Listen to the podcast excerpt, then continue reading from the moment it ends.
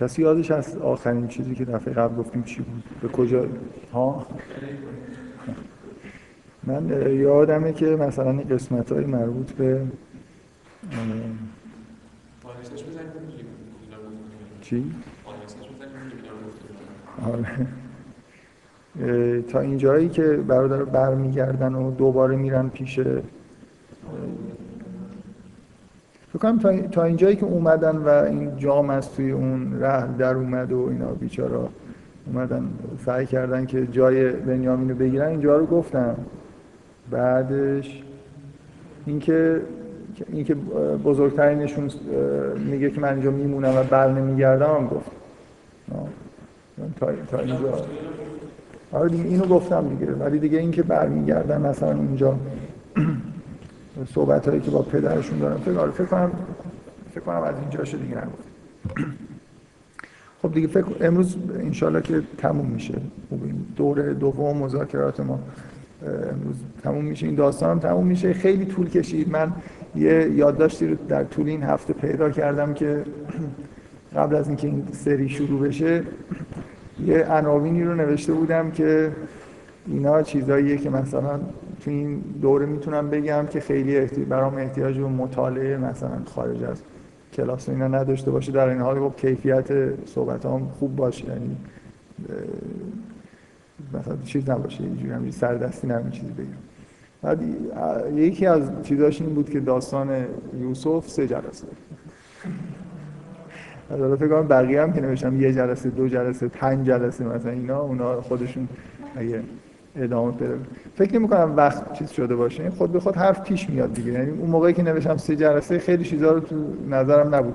چیزی که تو نظرم این بود این بود که از اول داستان شروع کنم با همون ایده کلی که حالا داریم که چه اتفاقایی داره میفته یه دور از اول داستان یکی یکی مثلا آیه ها رو نکته های ریزش رو مثلا بگیم. ولی عملا خب خیلی بحثای کلی تر من مثلا یه جلسه نصفش در مورد تمثیل و این چیزا بحث شد که فکر می‌کنم مفید بود اینجوری نبود که چیز باشه بحث اضافه باشه به داستان رفت نداشته باشه. به اضافه اینکه خب از اولش هم من قرارم این بود که جلسه ها فقط متمرکز روی داستان نباشه یعنی یه سری بحث های حاشیه‌ای. مثلا قسمت هایی که رسیدیم به زلیخا خیلی چیز داشت. خیلی ما رو تو سه چهار جلسه دست انداز انداخت اصلا خارج شدیم از بحث داستان.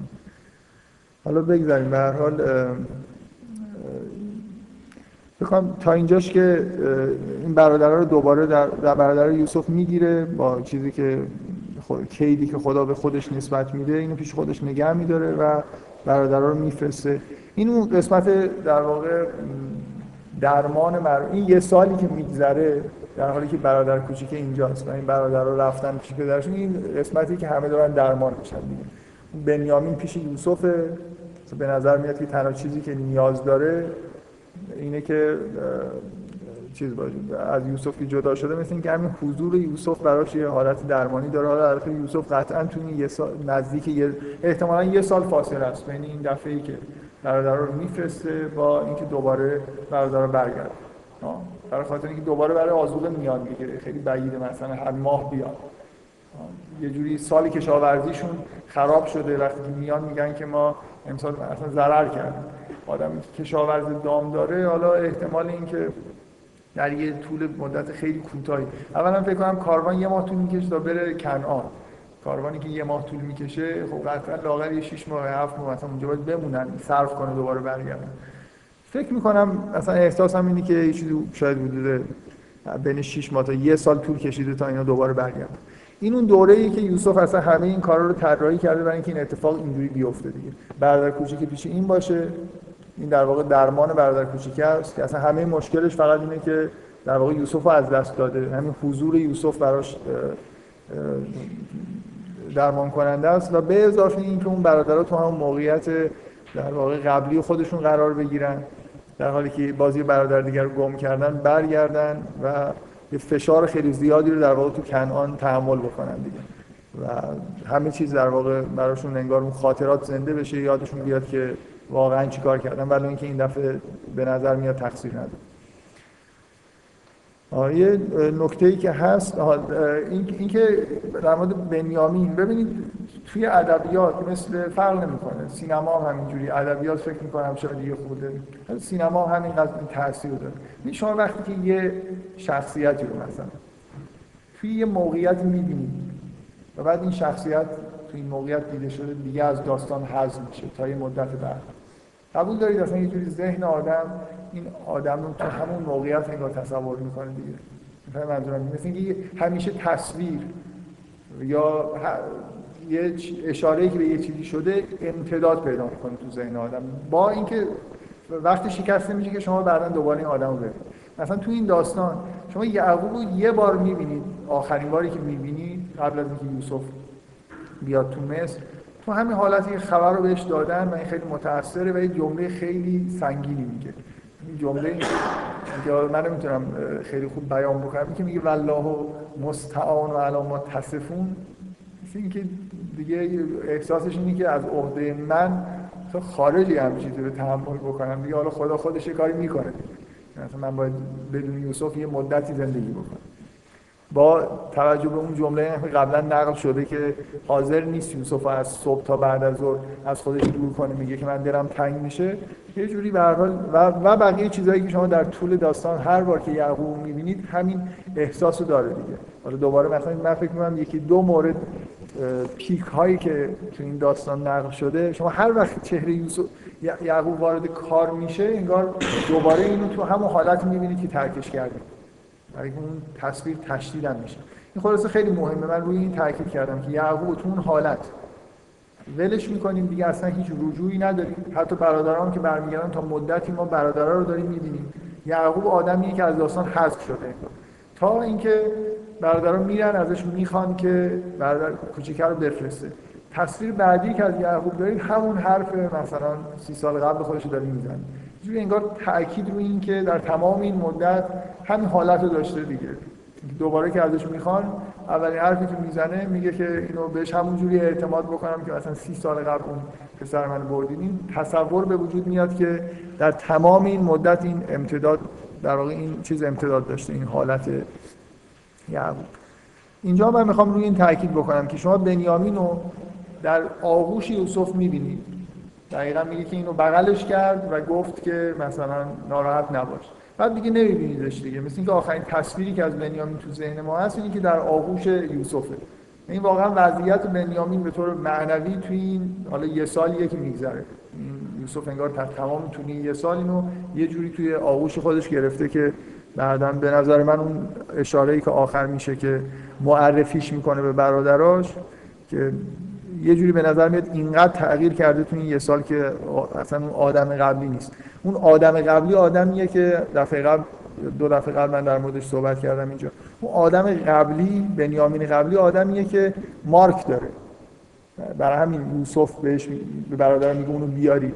نمیشه کسی رو جاش زد مثلا جا زد. میگه ویژگی های حتی ظاهری و مثلا رفتاری خیلی ساده ای داره که میشه چک کرد. دقت می‌کنید؟ خیلی نکته مهمیه که دفعه بعد برعکس.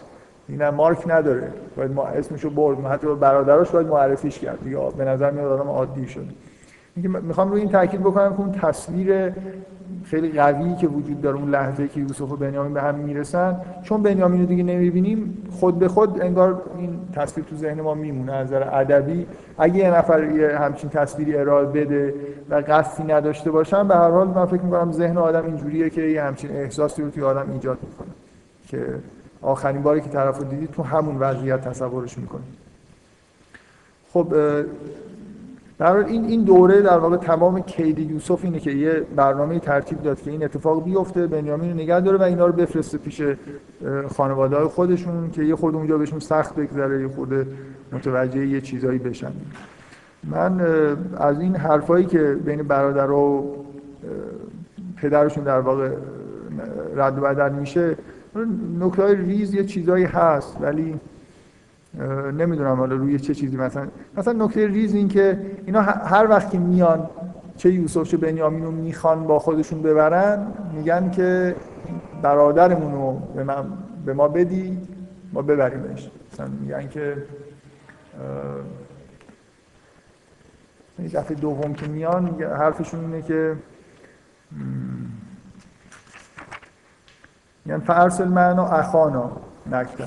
ولی این دفعه که برمیگردن خبر دزدی آوردن میگن میگه برید بگید یا ابانا ان نب نکسر پسرت دزدی کرد. اینجا دیگه برادر. این چیزیه که معمولا توی محاوره مثلا میگن که مردا به بچهشون وقتی نمره 20 گرفته میگن پسرم بعد مثلا وقتی وضع بدی داره به زنشون میگن مثلا بچه تو بچه این هم اینجوریه دیگه. ناخداگاه پیش میاد دیگه. آدم توی اون وضعیت که حالت مثبت داره می‌خوان بگن که مثلا ما خیلی اینو دوستش داریم و اینا برادرشونه ولی اینجا که یه خبر بدی آوردن میشه پسر تو. دیگه برادر خودشون نیست. ببینید آها من روی این خیلی نکته مهمیه که یه عده فکر می‌کنن که این جمله تکراری بل سبلت لکم انفسکم امرا. دفعه اول که برادران میان میگن یوسف و گرگ خورد یعقوب همین حرفو می‌زنه. یه عده برداشتشون اینه که یعنی می‌فهمه که اونا دارن دروغ میگن و داره بهشون میگه که دارید دروغ میگید. ولی اینجوری نیست. این جمله نمیگه شما دروغ میگید.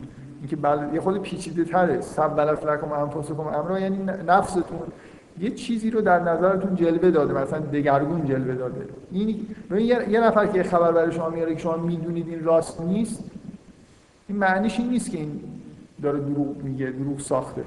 ممکنه مثلا اشتباه کرده دیگه یه چیزی رو اشتباهی فهمیده. این, این فکر می‌کنم این عبارتی که یعقوب میگه به هر کسی که خبر غلطی بیاره که یعقوب می‌دونه درست نیست می‌تونه این عبارت رو بگه. مشکلی پیش نمیاد. درست.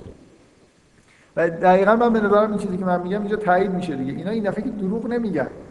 اینا با تاکید اینا اتفاقا خیلی دارن گزاره های راست میگن. به غیر از اینکه میگن که پسر دزدی کرد میگن پسر دزدی کرد ولی میگن که ما شهدنا الا به علمنا. و به غیر از چیزی که می‌دونیم شهادت نمیدیم و ما کننا للغیب حافظیم ما حافظ چیزای پنهانی نیستیم. بعدم میگن که از قریه‌ای که ما توش بودیم یا از کاروانی که باش اومدیم بپرس. همه همینو میگن دیگه. اینا دروغ نساختن. ولی چرا یعقوب دوباره این حرفو می‌زنه؟ برای اینکه بدیهیه. ببینید اینکه باز اینا نفسشون در واقع دخالت می‌کنه. معلومه بنیامین دزدی نمی‌کنه. یعنی اگه اینا باز حسادت و نمی‌دونم یه چیزایی درونشون نبود مثلا شما مثلا فرض کنید یه آدمی که خیلی بهش اعتماد دارید یه دفعه جام پادشاه تو خورجینش پیدا بشه خب طبیعیه که فکر کنید که یکی براش پاپوش دوخته یکی اینو اونجا گذاشته. اینا اصلا به این فکر نمی‌کنن و برای خاطر اینکه چیز دارن دیگه بایاس شده اصلا دوست دارن که این اتفاق افتاده باشه که این دزدی کرده باشه. حتی این یه جوری به یوسف هم دارن ربط میدن که این دزدی می‌کنه خب آره مثلا چیز هم دزدی کرده بود یوسف هم قبلا دزدی کرده بود. اینکه این جمله باز درسته این جمله جواب این حرفا هم هست اینکه باز نفسشون یه چیزی رو در نظرشون جلوه داده.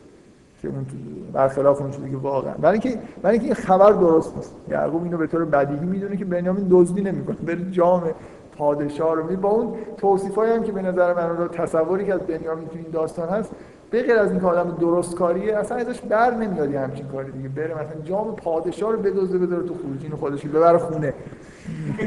زندگی اینا طوری نیست. جام پادشاه رو می‌خواد بره مثلا بفروشه. یه خورده به هر حال چیز خبر خیلی عجیب و غریبی. اینا چون دوست دارن باور کردن. یه چیز نفسانی اینجا وجود داره. من می‌خوام بگم دفعه اولم که یعقوب این حرف زد نگفت شما دارید دروغ میگید. یعقوب می‌دونه که یوسف و گرگ نمی‌خوره.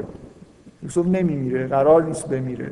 یه چیزی از اول در رویا مطمئنه که یوسف و گرگ نخورده. بنابراین اینا دارن دروغ میگن.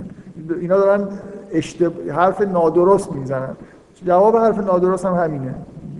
بدون اینکه کسی رو متهم بکنه میگه که یه چیز نفسانی اینجا وجود داره دیگه. مثل اینکه دوست داشتید اینجوری بشه بنابراین مثل اینکه دفعه قبل هم می‌تونه این اتفاق افتاده باشه که یه نفر اومده بهشون گفته که یوسف گل خورد. اینا هم بلافاصله بهشون خوششون میومده قبول کردن و پیرهن رو گرفتن آوردن. به هر حال این جوابی که اینجا میده همون جواب دفعه قبلشه و همون معنی رو میده. نه اونجا به اصطلاح نسبت دروغ به اینا داد نه این دفعه. و دوباره هم همون جمله فصبرون جمیل باز همون چیزا رو میگه. و این جمله خیلی جالب که اصل الله ایعتی یعنی به هم جمیعا که شاید خدا همه رو با هم دیگه به, هم به من برگردونه. دو تا تم خیلی مهم توی این داستان یکی همین مسئله تلاش فوق‌العاده یوسف و یعقوب و همس برای نجات دادن برادرها که تمام این دوری و همین سختی ها رو تحمل می‌کنن برای خاطر اینکه دوست دارن که برادرها تا جایی ممکن چیز بشن. اصلاح بشن به اصطلاح. یه جوری شرایطی فراهم بشه که بتونن مثلا ایمان بیارن به اون معنای واقعی. و تم دوم صبر کردن و امیدواری خیلی زیاده دیگه. این واقعا جالبه دیگه که یعقوب بعد از سی سال یه بلای دیگه هم سرش اومده و حالا تازه مثلا میگه خب حالا شاید اینجوریه.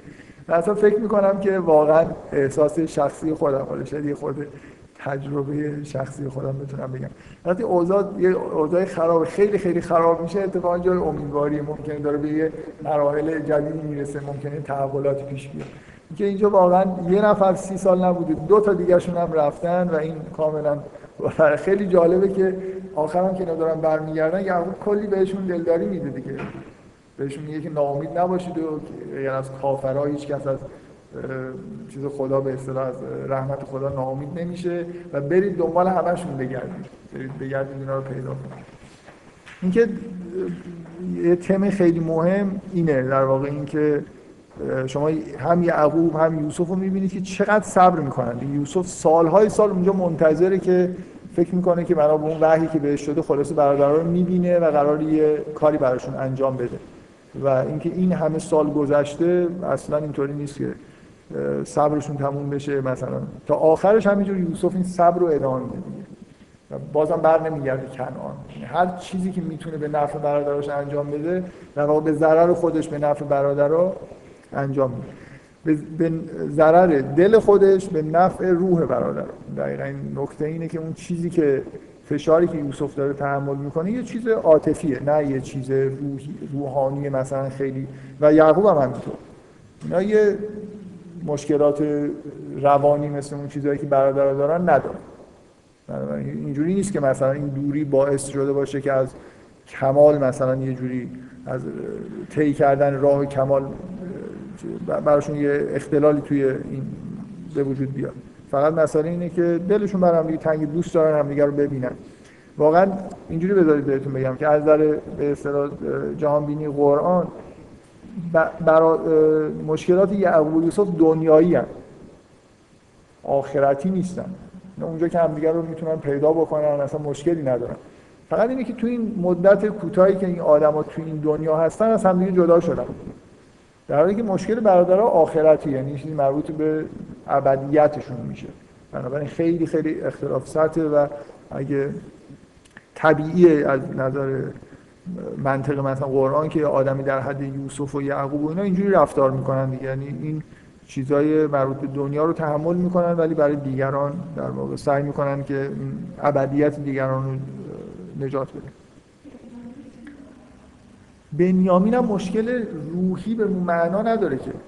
یعنی یه آدمی که مثلا فرض من من تصور از بنیامین یه آدمیه که مثل اینکه در اثر یه ضربه ای که بهش وارد شده خود بچه مونده خوب رشد نکرده. ولی ناپاک که نیست. آخرتش که به خطر نیفتاده. باز یه چیزی مثل اینکه توی دنیا مثلا مثل آدم عادی زندگی نمی‌کنه. افسرده است ناراحته. باز درسته خیلی به نظر میاد که یه لطمه به معنای امروزی روانی بهش وارد شده. مثلا افسردگی داره حالا یه اسمای اینجوری روش بزنیم. ولی واقعا آخرتش تهدید نشده. اینجوری نیست که فقط آخرت یه آدمی زاد فقط وقتی تهدید میشه که خودش مرتکب گناه بشه یعنی از بنا به همین چیزی که مرتب تو این داستان روش تاکید میشه از شیطان پیروی بکنه. بنیامین کاری نکرده. بنیامین مثل اینه که شما مثلا فرض کنید یه بچه‌ای رو بذارید نقص عضو پیدا کنه. تو این دنیا با نقص و داره زندگی می‌کنه ممکنه تو زندگیش اختلالاتی هم ایجاد بشه نتونه مثلا کار کنه. بنابراین زندگیش یه جورایی مختل میشه ولی زندگی این دنیاش مختل میشه. بنیامین مشکل اون دنیایی نداره فقط یه جوری به هر حال یه لطمه خیلی اساسی دیده دیگه. اینکه همیشه به نظر میاد که ناراحت در حالت افسرده ای داره و طبیعی زندگی نمی‌کنه.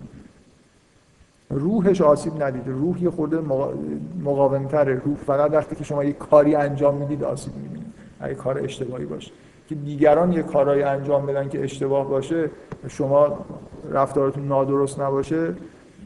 بنیامین وقتی آسیب می‌بینه که مثلا فرض کنید کینه برادرها رو به دل بگیره و بعد بخواید ازشون انتقام بگیره. مثلا اینجوری خودش آسیب می‌بینه. اون دنیاش هم آسیب می‌بینه ولی این اتفاق نیفتاد هیچ اتفاقی از بیرونی اصلا یه آیه قرآنه. هیچ چیزی از بیرون تهدیدی وجود نداره برای ایمان و مثلا هدایت آدم. من آیه رو یادم نیست ولی آیه این شکلی هست که میگه که گم... میگه گمراهی دیگران ضرری به شما نمی‌زنه.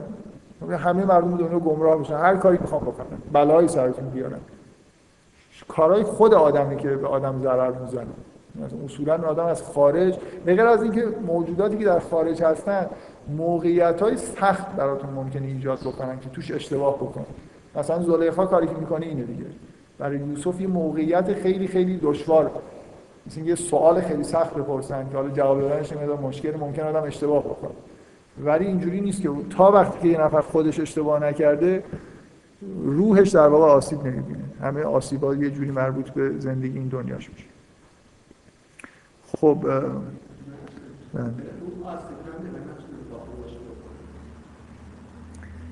مثل اینکه یه مثلا یه نفر تو بچگی یه نفر بکشه. خب آخرتش به خطر میفته رشد از این دنیا خارج میشه میره. اینکه این منطقی که در مورد شهدا وجود داره کسایی که در بچه روحش پاکه خب ولی بعدی که خب روح خب بیشتر. ولی ببین در مورد شهدا یه چیزی وجود داره تو قرآن. کسی که میره در راه خدا کشته میشه مثل این فکر کن که همینجور خیلی پرفکت نگاه کن. فرض کن که رسما بین اردوی خداوند با شیطان جنگ شده. خب؟ بنابراین توسط مثلا کسایی که پیرو شیطان هستن رسما یه نفر کشته میشه. خدا میگه که اینا تا قبل از قیامت رزق بهشون یعنی رشد می‌کنن اینا یه وضعیت خاصی دارن. رزق دادن یعنی چی؟ من فکر تو قرآن کاملا معنیش همین رزق مثلا بیشتر به نظر میاد رزق معنویه دیگه اصلا. یه خورده معنوی و مادی و اینا تو اون دنیا حرف زدنش خیلی چیز نیست. اینکه اینا در واقع قبل از اینکه به روز قیامت برسیم رشد دارن می‌کنن. بنابراین یه نفری که مثلا فرض من تصورم اینه یه نفر که مثل بنیامین به دلایلی ممکنه توی این دنیا به اون رشدی که پیغمبر می‌رسه نرسیده باشه ممکنه همین یه اتفاق اینجوری براش بیفته مثل اینکه یه عامل خارجی به مانع رشدش شده ولی ناپاک نشده گناهی نکرده. ممکنه اینا برای یه جوری باید جبران بشه من نمی‌دونم. سوال سخت نپرس. سوالایی که مربوط به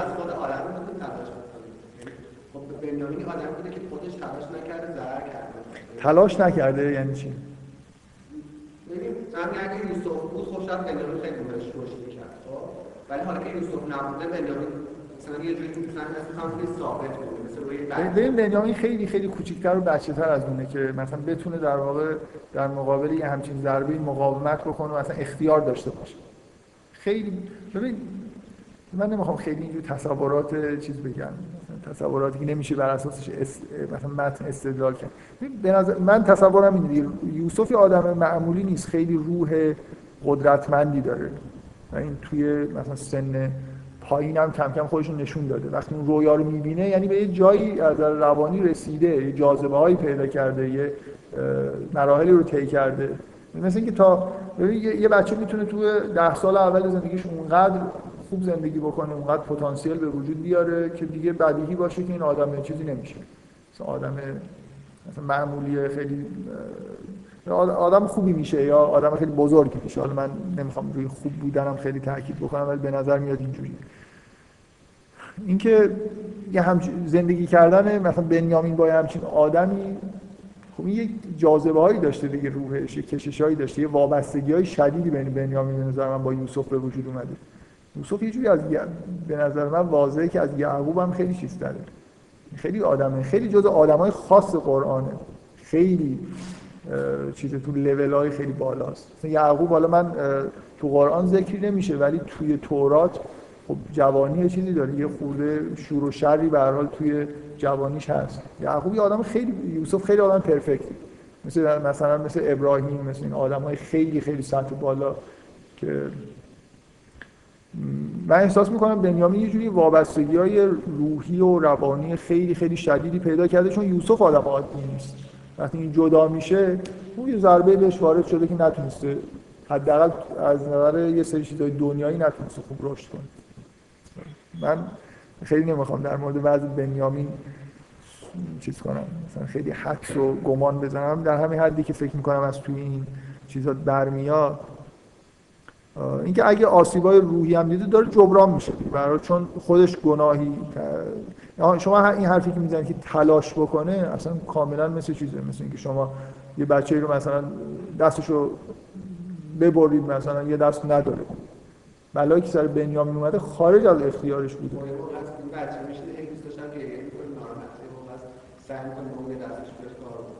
خب میگم یعنی به نظر میاد که بنیامین تقصیری نداره دیگه. حالا اینجوری از توی این داستان اینجوری برمیاد چیزی به بنیامین نسبت بدی داده نمیشه. می‌خوام تصور من این نیست که بنیامین می‌تونسته اینجوری نباشه ولی مثلا کم کاری کرده اینجوری شده. خب؟ حالا به هر حال کم کاری کرده به خودش آسیب رسونده. با کم کاری کردن هم میشه به خودش آسیب برسونه من زیاد چیزی نیستم نمی‌خوام. وارد بحثایی بشم که نمیشه از اون خیلی در موردش دقیق صحبت کرد. خب خب این جوابی که یعقوب میده من این یکی از اون به اصطلاح نقطه هایی که شما یعقوب هر دفعه که می‌بینید یه نشانه هایی من تو اون جلسه خیلی وقت قبل تشکیل شد جلسه آخر دوره اول در مورد این صحبت کردم که این یه جور تمهید رواییه که شما یه وضعیت روحی و روانی و مثلا یه نوع ناراحتی که یوسف و برادرش تحمل کردن اصلا قابل بیان نیست. یه خود ممکنه برای ما قابل فهم نباشه. به راحتی نمیشه فهمید بنیامین چه بلایی سرش اومده. خب؟ تو قرآن هیچ اشاره‌ای به رنج بنیامین به طور مستقیم نیست. شما صحنه‌ای نمی‌بینید که بنیامین مثلا توصیف بشه که این چقدر داره عذاب می‌کشه یا چقدر از دوری یوسف ناراحته. در مورد یوسف هم تقریبا به غیر از همینجوری اشاره چیزی نیست. درست؟ ولی تمهید روایی اینه دیگه. شما یعقوب که کم و بیش آدم می‌تونه بفهمه چی داره می‌کشه در حد فوق العاده وحشتناکی مثلا دلتنگه و دوری رو داره به سختی تحمل می‌کنه. اینو نشون بدید. سعی کنید اینو خوب توصیف کنید و بعد یه جوری به مقایسه بگید که اونا اصلا با این قابل مقایسه نبودن. یعنی اونا خیلی خیلی بیشتر از این دلتنگ بودن. این تمهید خوبیه دیگه برای اینکه شما یه چیزی رو عظمتش رو بیان بکنید. یه چیز خیلی خیلی بزرگ نشون بدید. بعد بگید که اون یکی رو من نمی‌تونم اصلا نشون بدم اینقدر بزرگه. خب بنابراین اون خودت دیگه حالا هرچی می‌خوای برای خودت فکر کن. خیلی خیلی بدتر از اینیه که برای یعقوب پیش اومد. اینکه با یه حالت در واقع اقراق و چیزی شما یعقوب رو در حال رنج کشیدن مرتب می‌بینید. اقراق یعنی که فرکانسش زیاده شما هر وقت یعقوب می‌بینید یه چیزی میگه که دال بر این باشه که خیلی خیلی دلتنگه و خیلی در واقع میل داره که یوسف رو ببینه. یکی از نقطه های اوجش اینجاست دیگه که خبر گم شدن بنیامین میارن و بعد از یه سوال جواب تکراری که مثل اینکه اتوماتیک داره انجام میشه این حرفا رو می‌زنه و بعد میگه که و تولا هم همونجا در جا بعد از این خبر شنید برگشت گفت یا اسف علی یوسف. مثلا افسوس که یوسف اینجا نیست. که انگار دیگه اینقدر این افسوس خوردن برای اینکه یوسف رفته و اینجا نیست. شدیده و مداومه حد اکثر یه لحظه اختلالی در اثر نبودن بنیامین اینجا ایجاد شد یه صحبتی کرد و برگشت تو همون حال همیشگی خودش که داره افسوس می‌خوره که یوسف اینجا نیست. حال همیشگی من فکر کنم قبلا این حرفو زدم. این یوسف یه جوری دنیای یعقوبه دیگه. مثلا یه آدمی مثل یعقوب خب یه چیز داره یه بخشی از زندگیش به ارتباطش با خدا و اینا داره صرف میشه که خب ممکنه خیلی بخش بزرگی هم باشه. ولی به هر حال برمیگرده این دنیا رو نگاه می‌کنه همه دنیای یعقوب یه یوسف بود. یعنی این دنیاش همین شده. یعنی هر وقت که توی این دنیا به چیزی یه خبری بیارن فکر کنه همون مشکلی که داره اینه که یوسف کنارش نیست. اینجوری نیست که یعقوب مثلا در حال عبادت هم داره به یوسف فکر می‌کنه. این خیلی تصور اشتباهی. به نظر من اینجوریه که در واقع مثل اینکه دنیاشو ازش گرفتن دیگه. این احساس وظیفه می‌کرد که روی یوسف مثلا خیلی کار کنه و یه جوری خودشو برای هم چیزی آماده کرده بود این که حالا نیست. مثل اینکه شغلی نداره مشغولیتی تو این دنیا نداره به غیر از اینکه یوسف برگرده. حالا در حال شما اینجا من فکر می‌کنم یکی از اون نقطه‌هایی که با تاکید زیاد شما دارید این حالت رو می‌بینید. که بعد از اینکه این خبر برادران همش نگران اینن که این خبر رو چجوری بدن. بنیامین هم گم شده.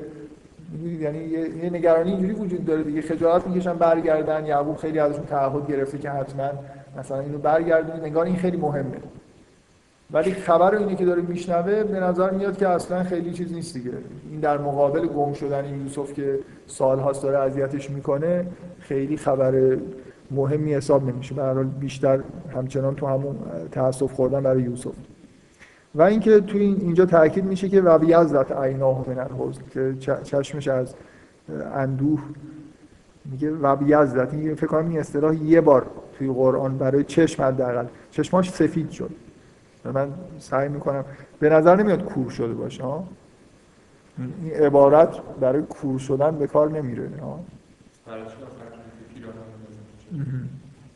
خب من من از این نمی‌فهمم که یعقوب کور نابینا شد ولی کور به معنای اینکه به معنای معمول نیست مثل اینکه یه جوری کوری خاصی. شما اینجوری نمی‌فهمید وقتی که از یه واژه خیلی عجیبی داره استفاده میشه برای چی؟ سفید نه. سفید شدن ممکنه ممکنه ظاهر چشمش. من من احساسم اینه دیگه. الان هم فکر کنم از نظر پزشکی این خیلی چیز عجیب و غریبی نیست که شما در واقع به دلایل عصبی بینایی آدما کم میشه فکر خیلی چیز شایعی الان. مثلا آدمایی که افسرده هستن مثل اینکه تمایلی به دیدن چیزی ندارن ممکنه بیناییشون کم بشه. من, من یه جوری الان احساسم نسبت به این کوری این نیست که یه اختلال مثلا خیلی فیزیولوژیک و آناتومیکی برای چشمش پیش اومده. مثل اینکه دیگه چیزی برای دیدن نیست. مثل, مثل شما خیلی خیلی افسرده باشید و تمایلی به دیدن چیزی نداشته باشید انگار خود به خود این function ها چیزی میشن. الان واقعا این پدیده هست دیگه آدمایی نابینایی های عصبی دارن که درمان های چیزم نداره. یعنی مثلا طرف یه دفعه نمره عینک شده ده. من واقعا یه مورد که خودم حالا در نزدیکی خودم اتفاق افتاده که پزشک تشخیصش اینه که این مشکل عصبیه. عصبی نه اینکه ویروسی هم تو عصب هست. مثلا یه جوری در واقع به ناراحتی های روحیش برمیگرده که چشمش خوب کار نمی‌کنه. من خورده نسبت به این اینکه اینجا چه اتفاقی میفته به نظر می بعد از اینکه میگه یا اسف علی یوسف و بیزدت عیناه من الحزن یعنی یه جور کوریه که در نتیجه اندوه به وجود اومده دیگه. چشماش؟ سفید شده یعنی آره مثلا ممکنه مربوط به ظاهر چشمش باشه دیگه. یه جوری چشماش مثلا حالت طبیعی دیگه نداره من فکر یه پدیده یه چیزیه دیگه پدیده عادی مربوط به مثلا کوری معمولیه که بشه درمانش کرد به صورت پزشکی نیست. بیشتر انگار برمیگرده به اندوه خیلی زیاد. ها؟ مثلا حالا. داغون نه. و, و, نمیگه و بیازد عیناه من گریه من الحزن. از حالت روانیش. من توصیف قرآن رو دارم میگم. کوری چون کلمه کوری تو قرآن هست.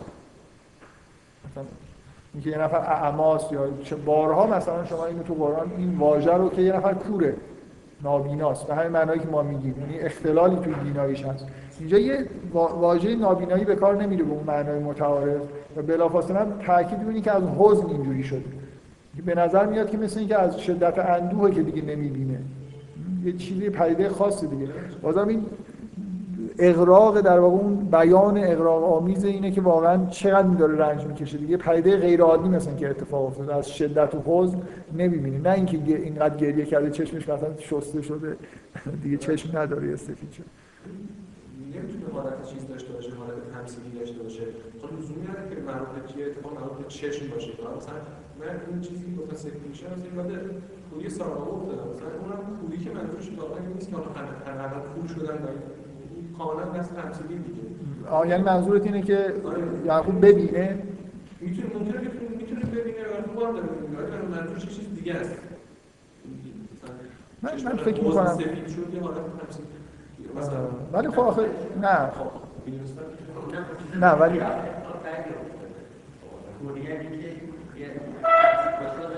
آخرش هم یه اصلا موضوعی که به وضوح آخرش آخرش درمان میشه. یعنی میگه که این پیراهن رو ببرید و این فرتد بسی را. خب اگه پولی تمثیل باشه مسلما بینایی هم عکس تمثیل خب یه خورده عجیبه دیگه. مثلا یعنی اتفاقا در مورد یعقوب عجیبه که اتفاق معنوی بیفته. مثلا یه جوری یعنی چی؟ پولی به جنبه مثلا بالاتر از جسمانی پیدا بکنه. اینا هم اتفاقای بد حد اکثر برای محدود جسمشون میفته. منظورم چیه؟ یعنی نابینا شدن به معنای توی مراحل بالاتر یه خورده برای آدمی مثل یعقوب بعید. به نظر من اینجوریه. به نظر من یه جور از این توصیف اینجوری برمیاد یه جور نابیناییه مثل مثل اینکه مثلا فرض کنید یه نفر چشمش تار میشه بعد هی مثلا تارتر میشه. حالا یه حالت اینجوری. شاید اینجوری هم نیست که اصلا هیچی نبینه. این تعبیر رو دقت بکنید این تعبیر کوری به معنای متعارف نیست.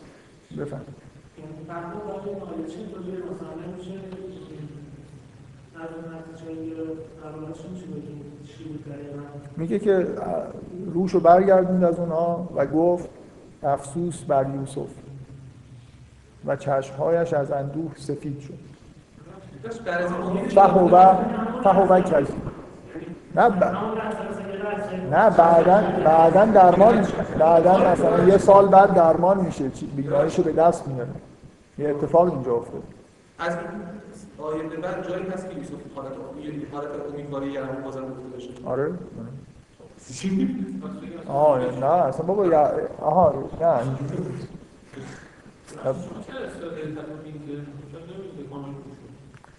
برای خاطر اینکه من فکر نمی کنم که اون کاری که یوسف می‌کنه چیزه. یه جوری حالت به اصطلاح معجزه پیامبرانه داره. فکر می‌کنم در واقع یعنی اصلا به نظر من در, در واقع اتفاقی که برای یعقوب افتاده از شدت همین نبودن یوسف و این حزنی که داره مثل اینکه تمایلی به دیدن دنیا نداره. و یوسف هم همین رو می‌فهمه که این اینجوری کور شده. پیرنش رو میفرسته. کافی این احساس این که یوسف اومده. چهرهش رو در واقع با پیرهن بپوشونید. این بوی یوسف که نسبت بهش حساس هم هست. چرا چرا یعقوب نسبت به یوسف اینقدر حساسه؟ برای اینکه از یوسف اون پیرهنه دستشه پیرهنی که برادر آوردن. یه عمری با اون پیرهن زندگی کرده. باشه. نگران نه. و به نظر میاد که یعقوب داره با بوی یوسف زندگی می‌کنه. حالا اون پیرهن نه پیرهن دیگه است. اینکه یوسف اینا رو می‌دونه. یوسف اینا رو می‌دونه و با همین روش داره درمان می‌کنه. در واقع یه جوری مثل اینکه شوک وارد داره می‌کنه. که این اشتیاق شدید به دیدن برای اینکه میگن که یوسف پیدا شده یه پارچه هم صورتش میندازن که به شدت بوی یوسف میده و این تمایل به اینکه انگار یوسف همینجاست دیگه که این تمایل شدید به دیدن پیدا بکنه. من فکر می‌کنم که معجزه پیامبرانه به معنای اینکه بیشتر از حکمت یوسف رو نشون میده دانشش رو نشون میده تا اینکه بود؟ خب این بوی یوسف رو درک خب یه جوری اینکه مثلا بوی یوسف رو درک کنه قافله نه تاکید می‌کنه که وقتی که قافله نزدیک میشه ما فصلت الایر وقتی که به این اندازه رسید جدا شدن از اون کاروان به سمت کنان اومدن یعقوب بوی یوسف شنید. اینا همش چیز دیگه. اینا در واقع اون بخشی از داستانی که شما یه چیز خیلی خیلی عظیم و غیر عادی رو توی رابطه یعقوب و یوسف ببینید اون چیز خیلی خیلی بزرگیه که میشه تا حدود نشون داد. و تصور بکنید که در مورد یوسف و برادرش در چه اینکه یعقوب نسبت به بوی یوسف مثلا این حساسیت اینجوری داره که تاکید می‌کنه فقط ما فصلت ایر نه اینکه نزدیک شدن. مثلا یه کاروان که می‌رفت هر منطقه‌ای که می‌رسیدن اون اونایی که می‌خواستن برن جدا می‌شدن. اونجا که جدا شدن به این سمت اومدن یعقوب احساس کرد که یوسف داره پیدا میشه. واقعا میگه این عجد ریح یوسف. من بوی یوسف میشنوم. من فکر می‌کنم اینجا اصلا واقعا مثلا بوی یوسف معنوی هم نیست. یعنی همینطوری این چیز دیگه مثل با بوی یوسف زندگی کرده سی سال. با همین پیراهن ها حالا نمیگم همون پیراهن قبلی. یعنی چیزی که خاطره ای که توی ذهن یعقوب به شدت هست همینه. نسبت به این حساس من واقعا خیلی عجیبه که توی یه کاروانی با این هم شطور آخه واقعا نمی‌دونم این که عجیبه دیگه کلا این جای ماجرا. قرار عجیب باشه. یعنی یه چیز غیر عادیه.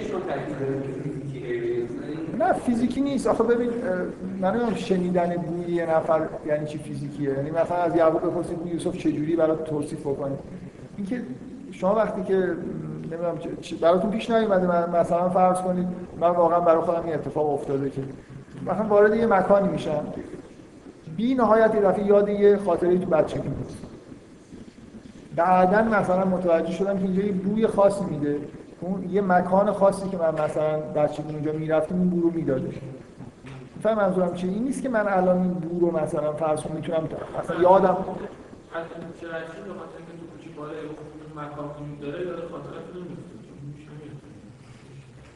خب نه دیگه من نه نه حالا من به نظر من اینجا چیز معنوی نیست. هر حال یه خود عجیب به نظر من معنوی باشه. اینکه در حد اینکه مثلا چیز دیگه حساسیت رو نشون میده. اینکه بو چقدر باید شدید باشه که شما رو یاد یه چیزی بندازه و احساس کنید که مثلا یه اتفاقی داره میفته من منظورم این نیست که مثلا یعقوب داره مثلا شامه‌ش کار می‌کنه یه بوی رو واقعا داره detect می‌کنه و می‌دونه این بوی یوسفه. اون حس داره منتقل میشه.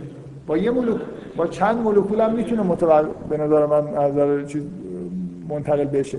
یعنی اینکه فقط کافیه که مثلا این واقعا توی فضا توی فضا باشه دیگه. خیلی. نه بعد نیست بحث بکنیم. نه کجا؟ نه اینا به نزدیکی رسیدن دیگه. نه یعنی چی؟ کجاست؟ یک کیلومتر مثلا مثلا یک کیلومتر فاصله بعد هم دقیقا مثلا کوچه بالایی رو شما یاد خاطر بچگی که نمی‌تونم اونجا شما میشه یا اینکه همین جای اتفاق اینجا یه اتفاق اینجا چیز غیر عادی داره پیش میاد. شما باید از اینجا یه چیز غیر عادی رو بفهمید که مثلا این این خاطره در ذهن یعقوب در چه حد مثلا چیز داره انرژی داره که با یه کوچکترین تلنگری مثلا روشن میشه. من رو یاد خاطرات بچگیم که مثلا باید حتما یه بوی خیلی قوی مشابه اون بشنوم. ولی اگه واقعا یه خاطره خیلی خیلی عمیق و شدید و پر انرژی باشه ممکنه با یه کوچکترین اشاره ای شما کلا ببینید چقدر بعضی از خاطراتتون فعالن. به محض اینکه یه چیزی می‌بینید یا اتفاق میفته یاد یه چیزایی میافتید اینا خاطرهای خیلی عمیق و مثلا پرقدرت زندگیتون هستن. با کوچکترین انرژی در واقع فعال میشن. من اگه مثلا خاطره خیلی عمیق در کودکیم باشه که با یه بویی چیز شده باشه ممکنه اون وقت با یه حساسیت خیلی بیشتری در واقع احساس بهم دست بده. این که این که حالا این چقدر به هر حال معنویه چون من به نظر, به نظر من این فرستادن پیراهن این مسئله خبر که نیست. از یوسف چه چیزی اونجا هست؟ اگه مثلا فرض کن این پیراهن داره به عنوان یه شی فیزیکی به نظر من اینجا کار می‌کنه. بینایی رو برمیگردونه. یعنی این اتفاقی که داره میفته اینه. یوسف با یه دانشی در واقع پیرو شاید اون موقعی که شما پیراهن می‌داده می‌دادن سر پدر روی سر نه اینکه اینکه تو ببین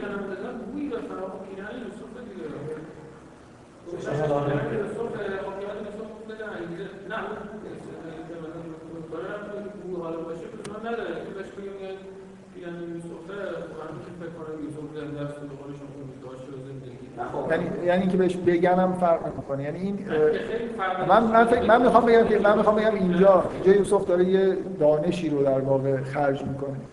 به این راحتی هم نبوده. مثلا برم بهش بگم خب یوسف پیدا شد. که یه هیجانی داره ایجاد می‌کنه. در اینکه چشمای یعقوب ببینه. من من احساس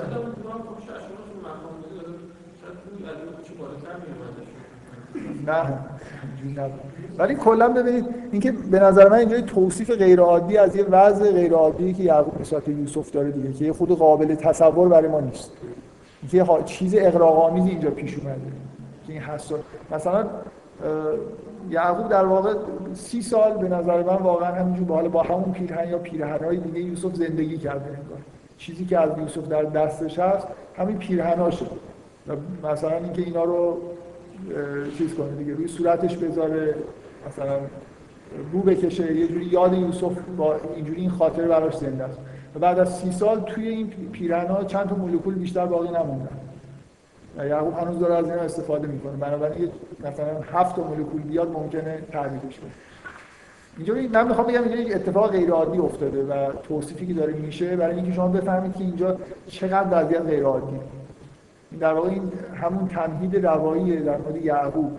شما یه حس اینجوری در واقع بهتون دست بده که اصلا یه جور دلتنگی که در طول تاریخ مثلا سابقه نداشته شما نشنیدید و ندیدید همچین چیزی که همین تاکید روی این که نه اینکه وقتی به نزدیک رسیدن از اونجایی که این از کاروان جدا میشه این احساس می‌کنه که یه چیز فضا عوض شده.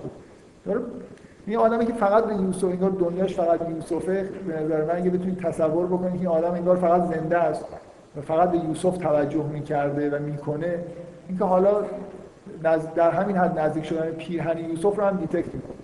با حواسشه یا می‌خواد بگه جنبه روانی داره. به نظر من اصلا چیز نیست. خیلی از هم دیگه دور نیست. این چیزای روانی و اینا رو من خود نمی‌فهمم راستش. مثلا این چیه سیگنالای خلاصه داره می‌رسه. یه خورده برای من اینکه این پیرهن اینجا داره نقش بازی می‌کنه مهمه. احساس می‌کنم این چیزای فیزیکی اینجا وجود داره. حساسیت یعقوب خیلی خیلی زیاد بالاست. این خاطره یوسف با هر چیزی می‌تونه زنده بشه از جمله با همچین اتفاق. من نظرم در حال در مورد این آیا اینه که همینجور ظاهرش رو فقط به نظر می‌دونم می‌دونم ولی به نظر من اینجا اینطوری نیست. من احساسم اینه که اینجا همین ظاهر آیات درسته و با همون چیزی که در واقع توی داستان هست اینجوری مطابقت داره. حساسیت بی‌نهایت زیاد یعقوب نسبت به یوسف و این جدایی. حالا یه خورده چیزه. بحث فقط سر اینه که این مولکولا من ما از اونجا میان یا نمیان ها؟ چند تا مولکول برای detect؟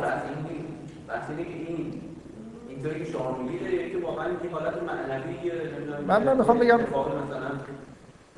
ببین اون اتفاق من ببین یه کاری که به این باید فکر کنید. یوسف چجوری داره یعقوب درمان می‌کنه؟ پیرهن چه نقشی داره بازی می‌کنه؟ که رو چهرهش میندازن و این بینایش به دست میاره خب خیلی ها به طور طبیعی میگن که چیز دیگه معجزه پیامبر یوسف پیامبره و این مثل اینکه مثلا موسی عصاشو می‌زنه توی آب و آب شکاف برمیداره این هم همون جوریه. خب می‌تونه اینجوری باشه. شما بگید که یوسف پیراهن یوسف معجزه می‌کنه. لازم حتی لازم حضور داشته باشه. داده به برادرش و این پیراهن معجزه گر و هیچ چیز نداره. به اصطلاح اینجا اینجوری نیست که مثلا یه جوری بشه فهمید که چه اتفاقی داره میفته ممکن چشمای یعقوب اصلا نابود شده.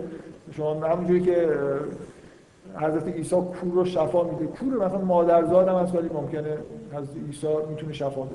پیامبرانه این کار انجام من احساسم این نیستی که به نظر من این توصیفا همین چیزا این اشاره مستقیم به اینکه این بوی میگه من بوی یوسف دارم میشنوم. و این کاری که و اینکه اونجا کوری نیست میگه که چشماش از حزن نابینا شده نمی‌بینه چون خیلی اندوهناکه. مثلا یه جوری مثل وارد کردن یه شوکه اینکه یوسف خیلی خیلی نزدیک به خودش حس بکنه و بعد تلاش کنه برای دیدن. باعث میشه که بینا بشه. اینکه این چیزی که الان توی پزشکی میگن اینکه عصبای بینایی تنبل میدن مثلا این مشکل بینایی دیگه. میگن عصبات تنبل میشن. مثل تحریک کردن یه مجموعه اعصابیه که مدت هاست دیگه تنبل شدن و کاری انجام نمیدن. و من فکر می‌کنم این اینکه این پیراهن بوی یوسف میده واقعا اینجا داره اینکه رو صورتش میندازن مثل اینکه تمام با تمام وجود انگار چیز زنده بشه توی من همینجور دارم حدس می‌زنم. دیگه به احساس من اینه که از این آیه ها و این تأکیدی که روی این میشه که یعقوب میگه من بوی یوسف رو میشنوم خب به طور تمثیلی می‌تونه هزار جور دیگه گفته بشه. اینکه یه خود برای من سقیله که بگم که معجزه پیامبرانه است. از راه دور پیراهن داره مثلا یه کار عجیب و غریب انجام میده و یا می که بگم مثلا چیزی. یه جوری اون شنیدن بوی یوسف کاملا فقط تمثیل. من احساس می‌کنم یه پدیده خیلی غیر عادی و غیر معموله ولی همین چیزش احساس می‌کنم کمویش فیزیکی عجیب برای من خیلی چیز نیست. غیر قابل تصور نیست. همچین چیز. حالا. بفهم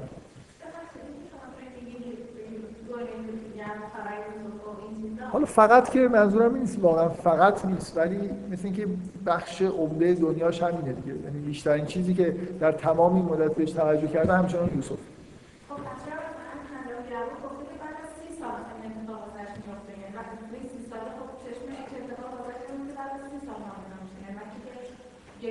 من چیز ندارم. نمی‌خوام بگم که این خبری که براش میارن موثر نیست.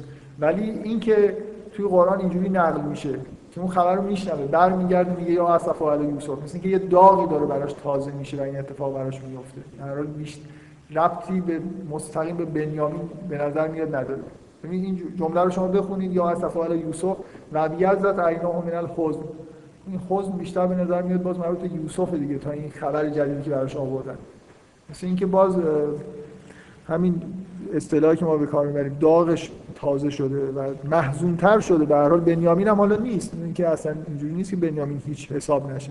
ولی این خیلی نکته مهمیه که بعد از بلا فاصله بعد از شنیدن این خبر داره این حرفو می‌زنه که یا اسف و یوسف. در من در مورد این پیراهن یوسف و کاری که تو این داستان انجام میده واقعا احساسم اینه که از متن اینجوری برمیاد که یوسف از دانش خودش داره استفاده می‌کنه.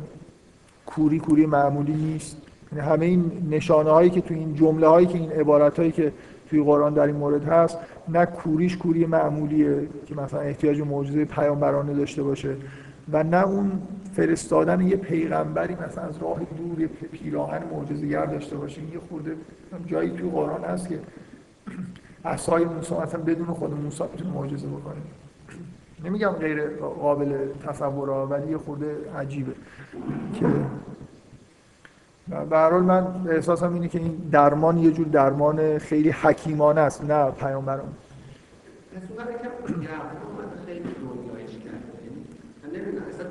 هیچ پیامبر اینجوری نیست. این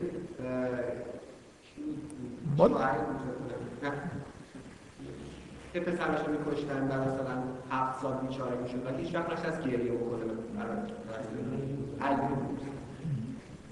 نه اصلا تا نهش باید پیامبر اینجوری نبودن هیچ پیامبری هم داشته باشیم که یه جوری دنیاش ازش گرفته باشه و اومده باشه ناراحت شده باشه. نمی‌دونم. خیلی دنیایی کرده من نمی‌دونم حالا واقعا ممکنه شما بگید که یعقوب چیز نیست دیگه. مثلا در سطح بعضی از پیامبران دیگه که تو قرآن هست نیست که اینجوریه. ولی من احساس نمی کنم که نه آخه من احساس نمی کنم که این اینکه نیست ممکنه شما به دلایلی بگید که یعقوب در سطح بقیه نیست. ولی اینکه در یوسف خیلی ناراحته من فکر کنم قبلا هم اینو گفتم. اون رویایی که یوسف می‌بینه فکر می‌کنم برای یعقوب یه جوری یه معنی چیزی داره. مثل حکمی اینکه برای یوسف سجده می‌کنه.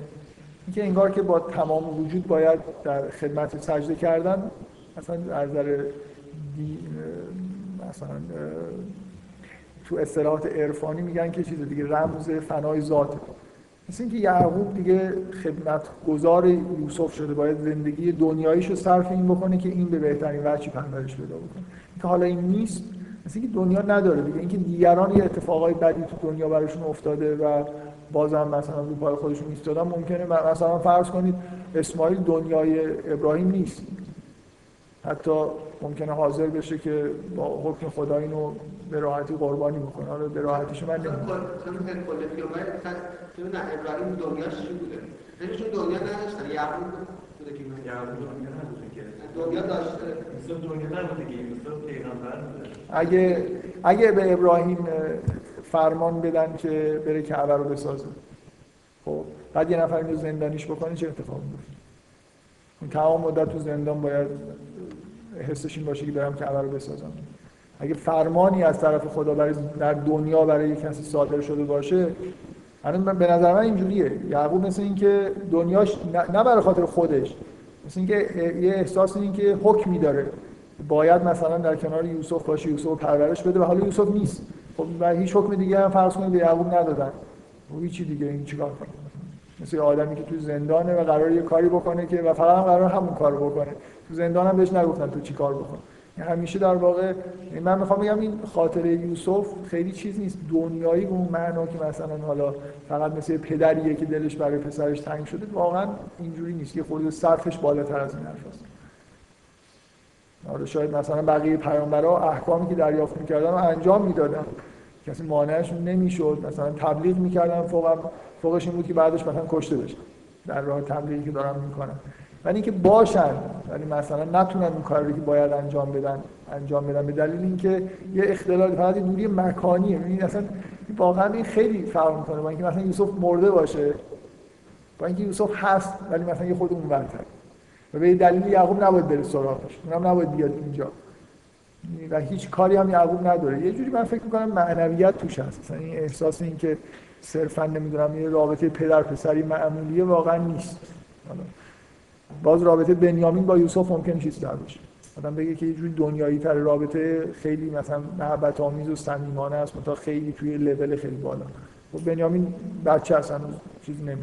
در مورد یعقوب من احساس نمی کنم این دلتنگیش. یعنی اصلا تو قرآن حداقل این احساس نیست که این یه جوری سطح پایین بودن واقعا شما این داستان رو می‌خونید احساس نمی‌کنید که مثلا با تحقیر داره نگاه کرده میشه به اینکه اینقدر دلش تنگه. که با. نیست. به نظر من من می‌خوام بگم که اینجوری نیست. یعنی واقعا چیز کوچیکی نیست. اینکه یه جور مثلا می‌تونی تصور بکنی که نتیجه اینه که یه کاری که باید انجام بده نمی‌تونه انجام بده و کار مهم دیگه هم نداره. مثلا یعقوب پیامبری نیست که خیلی مشغول تبلیغ باشه. به اون صورتی که تو کنعان داره زندگی می‌کنه با یه عده محدودی که خاندان خودش هستن. اینجوری به نظر میاد. یعنی قوم یعقوب ما نداریم. قومی که اونا رو دعوت کرده باشه. یوسف این کارو کرده. یوسف توی مصر پیامبری کرده. دنیاشه دیگه. برای پیامبری هم دنیاست دیگه. یه وظیفه که داره تو دنیا انجام. بنابراین مثلا فرزند یوسف از دنیا بره من فکر نمی‌کنم یوسف خیلی احساس چیزی داشته باشه. که دنیاش به آخر رسیده. ولی به نظر میاد دنیا یعقوب به آخر رسیده دیگه همین یوسف اوتی از بین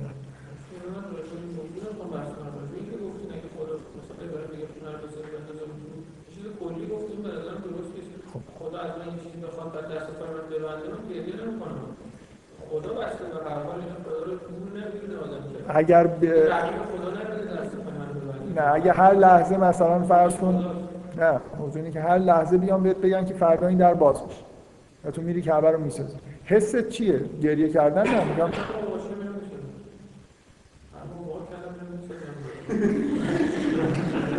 خب.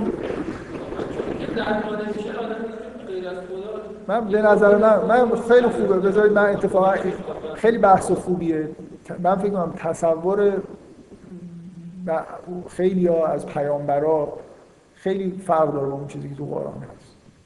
اینا به شدت عواطف دارن به شدت اینکه ما یه تصورات انتزاعی داریم.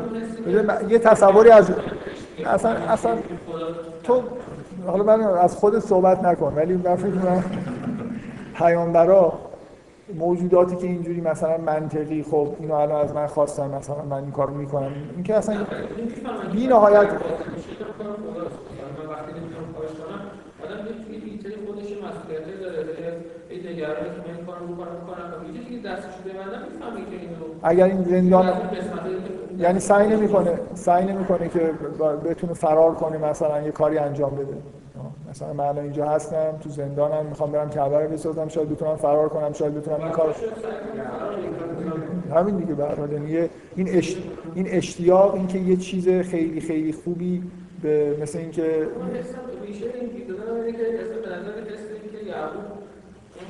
استدلال نمی‌کنه استدلال نمی‌کنه نه دوست داره دوست داره دوست داره که کنارش باشه آره. آره. خب نه، من- نه احساس مسئولیت نیست. واقعا دوست داشتن عاطفی هم هست. مثل اینکه من اصلا میگم دیگه شما اگه واقعا اینو می‌بینید تو این بفهمید که پیامبران اونجوری که شما فکر می‌کنید نیستن. یعنی آره اینکه مثلا یه تصورات توی متنهای عرفانی در مورد انسان کامل هست. اصلا انسان کامل موجودیه که دیگه عقل مطلقه و اصلا عواطف و اینا تعطیله. یه جوری منطقی رفتار می‌کنه همینجوری. خب منو انداختن تو زندان خب من اینجا باید بمونم. بعد میره مثلا چیز میشه. میره توی یه مود مثلا فقط اینقدر عبادت می‌کنم تا این در... اصلا پیامبران اینجوری نیستن. خود خود پیغمبر ما رو نگاه کنید دیگه. پیغمبر ما اینکه همین احساس این که چرا اینا ایمان نمیارن. که داره واقعا چند بار خدا توی قرآن اتاب می‌کنه که اینقدر مثلا قصه اینا رو نخور. که تو داری خودت می‌کشی مثلا برای اینکه اینا ایمان نمیارن. اصلا اینکه این آدما آدمایی هستن که اونجوری خیلی چیزن موجودات انتزاعی هستن اصلا اینجوری نیست. اصلا همچین کمالی وجود نداره. به نظر من اینا همون عرفان همراه با مرد سالاری یعنی یه جوری تصورات انتزاعی از آدمایی که خودشون به جایی نرسیدن. این آدمایی که خیلی از این متنای عرفان نظری اینا رو نوشتن تخیلاتشون رو دارن میگن. واقعا اینجوری نیست که به جایی رسیدن و مثلا می‌دونن دارن چی میگن. خیلی هاشون اینجوری واقعا من گاهی متنای عرفانی رو می‌خونم سعی می‌کنم روی واقعا فکر می‌کنم و احساس می‌کنم این بابا این هیچی نفهم. کاملا داره چیز می‌کنه تخیلی میگه. یعنی فکر می‌کنه باید اینجوری باشه. فکر می‌کنه که آدم این راهو بره به اینجا می‌رسه اینجوری میشه ولی نرفته ببینه چه جوری میشه. اینا آدمایی هستن که به نظر من البته در عین حال اینم هست که یعقوب خب در لول یک قرآن نیست. اینکه باز این تصور که یه عده دارن که همه پیامبران مثل هم دیگه هستن و هیچ بالا و پایین ندارن اصلا اینجوری نیست. تو خود قرآن میگه که بعضی ها رو به بعضی برتری داده خب حالا نه ولی مثلا فرض کنید این تصور اینکه یوسف مثلا یه جوری توی لول دیگه قرار داره نسبت به یعقوب این خیلی چیز نیست. خیلی حرف متداولی نیست. ولی به نظر نمیاد یعقوب به هر حال جزو اون آدمای درجه یک بین پیامبرا باشه. و اینکه توی زندگی بنا به نقل تورات توی زندگی جوانیش هم اصلا چیز نبوده. هم آخه من فکر می‌کنم ها؟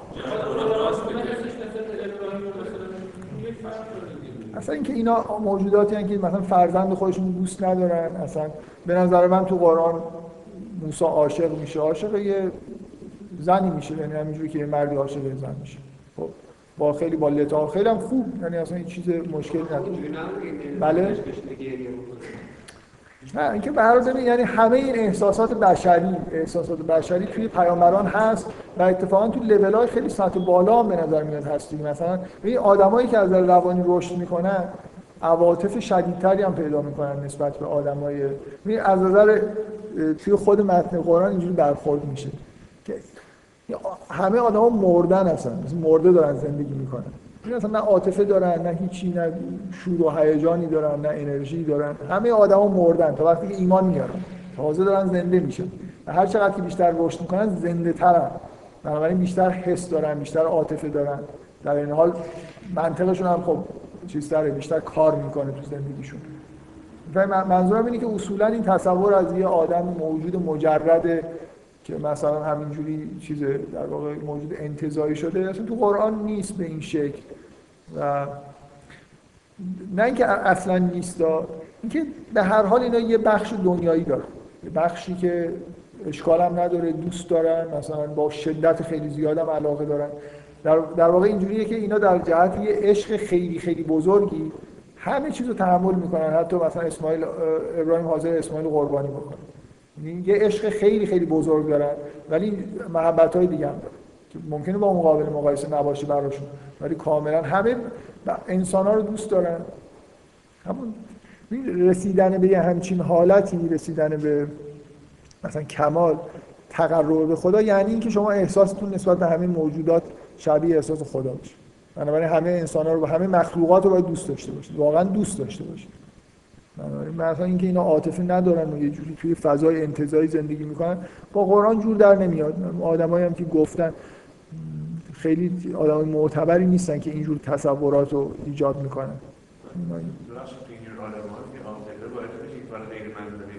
غیر منطقی آره باعث میشه. یعنی من فکر می‌کنم اینه که وقتی میگه فرمان معلوم نیست که مثلا عقلمون داره عواطف هم داره ولی عواطف باعث نمیشه مثلا آره کار غیر منطقی نه کار غیر منطقی که نه. یعنی اینا همیشه در واقع پیروی از عقل دارن می‌کنن.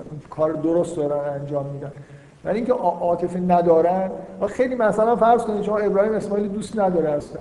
بهش بگن رو قربانی کن خب دوست دارم میره قربانی همونجوری همونجوری که ممکنه گوسفند رو مثلا آدم قربانی بکنه. خب معلوم اینجوری نیست. این آزمایش بسیار بزرگی برای اینکه ابراهیم خیلی به اسماعیل علاقه با هم دیگه کعبه رو ساختن و کعبه که ساختن این حکم اومده. می‌دونید؟ مثلا این دیگه خیلی اوضاع رو تغییر میده.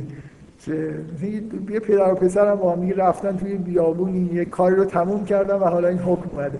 در اوج در واقع علاقش به اسماعیلی که این حکم میاد. به هر حال پیغمبرا موجودات انتزاعی نیستن و یعقوب هم نمونهشه. به نظر من اتفاقا این خیلی خوبه که اگه کسی فکر می‌کنه که این خلاف پیامبریه که مثلا یه نفر یک کس دیگر رو خیلی دوست داشته باشه خیلی دلتنگ باشه ببینید که نیست دیگه. بنا به متن قرآن اینجوری نیست. یعقوب از اول تا آخر عمرش پیامبره. حالا اول نه ولی از یه جایی تا آخر عمرش پیامبره. و این اتفاقات در زمانی داره میفته که پیامبر. و دلش تنگه و آدم چیزی هم هست خیلی می‌بینید که چقدر هم تعریف میشه که آدم از علم و اینا خیلی آدم دانشمندیه. اینجوری پیغمبر خیلی چیزی هم نیست. یه دانش های خیلی ویژه داره. به هر حال این من میگم این تصور رو از خودتون دور کنید که این مخالف با پیامبریه. اگه اینجوری باشه مثلا در مورد پیغمبر خود ما اتفاقا این تصورات تو نصیحت هست دیگه. مثلا فرض کنید این که پیامبر همسرا رو خودش رو دوست داره و علنا ابراز علاقه می‌کنه این یه جوری به نظر اونا چیز میاد. یه کاملا ضد مثلا اون حالتهای پیامبرانه میاد. تو قرآن اینجوری نیست. اینا آدمایی که در این حالی که عواطف خودشون رو دارن زندگی دنیایی رو مثلا تجربه کردن و لذتش هم می‌دونن چیه به یه چیزهای خیلی خیلی بالاتری رسیدن. اصولا بشر اینجوری نیست که وقتی که به کمال می‌رسه این مراحلی که قبلا توش بوده طی کنه و مثلا از اینجا بگذره بره به یه نقطه دیگه انگار هم از اول تا آخر همجور میپوشونه و میره جلو. ها؟ انتگرال می‌گیره یا سیگما. واقعا اینجوری یعنی اینطوری نیست که مثلا یه کسی که به عالی ترین حد کمال می‌رسه مثلا حسای خودش رو از دست بده چیزای دنیایی خودش رو از دست بده. همه این لذایز اتفاقا به نظر میاد که توی سطح خیلی بالاتری تجربه می‌کنه.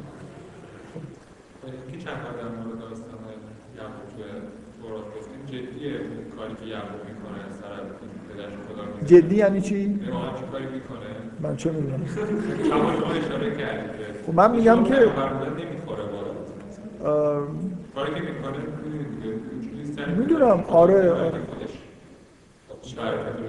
ممکنه به اون به اون شدتی که توی تورات هست نباشه ولی فکر می‌کنم اصلا غیر پیامبرانه نیست که یه نفر در دوران جوانیش خطاهایی انجام داده باشه. اینکه اینجا داره کلاه می‌ذاره و اینا مثلا نمی‌دونم. من واقعا قضاوتی نمی‌خوام بکنم که اون اتفاق افتاده یا نه. ذکری ازشون تو قرآن نیست. بنابراین اگه اتفاق افتاد. آخه ببینید شما اینو جدی نمی‌گیرید که یه چیزی وجود داره به اسم توبه کردن که یه کسی که هر کاری کرده باشه وقتی این عمل انجام میده اون کارا از بین میرن یعنی دیگه نکرده. شما اینو واقعا به نظر من احساستون اینه دیگه خب این به هر حال این کارا رو کرده. واقعا اینجوریه یعنی من تو قرآن اینجوریه. یه چیزی وجود داره یه اتفاقی تو زندگی بشر میفته که گذشتهش پاک میشه. یعنی هیچ چی دیگه وجود نداره ذکری ازش به میون نمیاد و اصلا انگار نه انگار. یعقوب به نظر من اینجوریه. اگر هم این کارا رو کرده به هر حال موفق شد. منتها موضوعی که موفق شدن به اینکه به اون حد به اصطلاح رسیدن که همه چیز ریست بشه کار ساده نیست.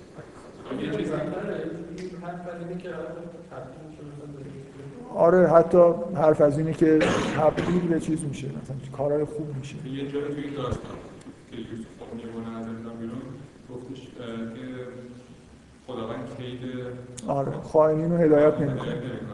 آیا فرض می‌کنه که یعقوب کار کرده باشه اونجا میگه که پس خداوند کید کسایی که خدا میزن سر بقیه رو هدایت کرده به رسید و پیامبر میشه و توبه. نه خب اون هیچ کار بدی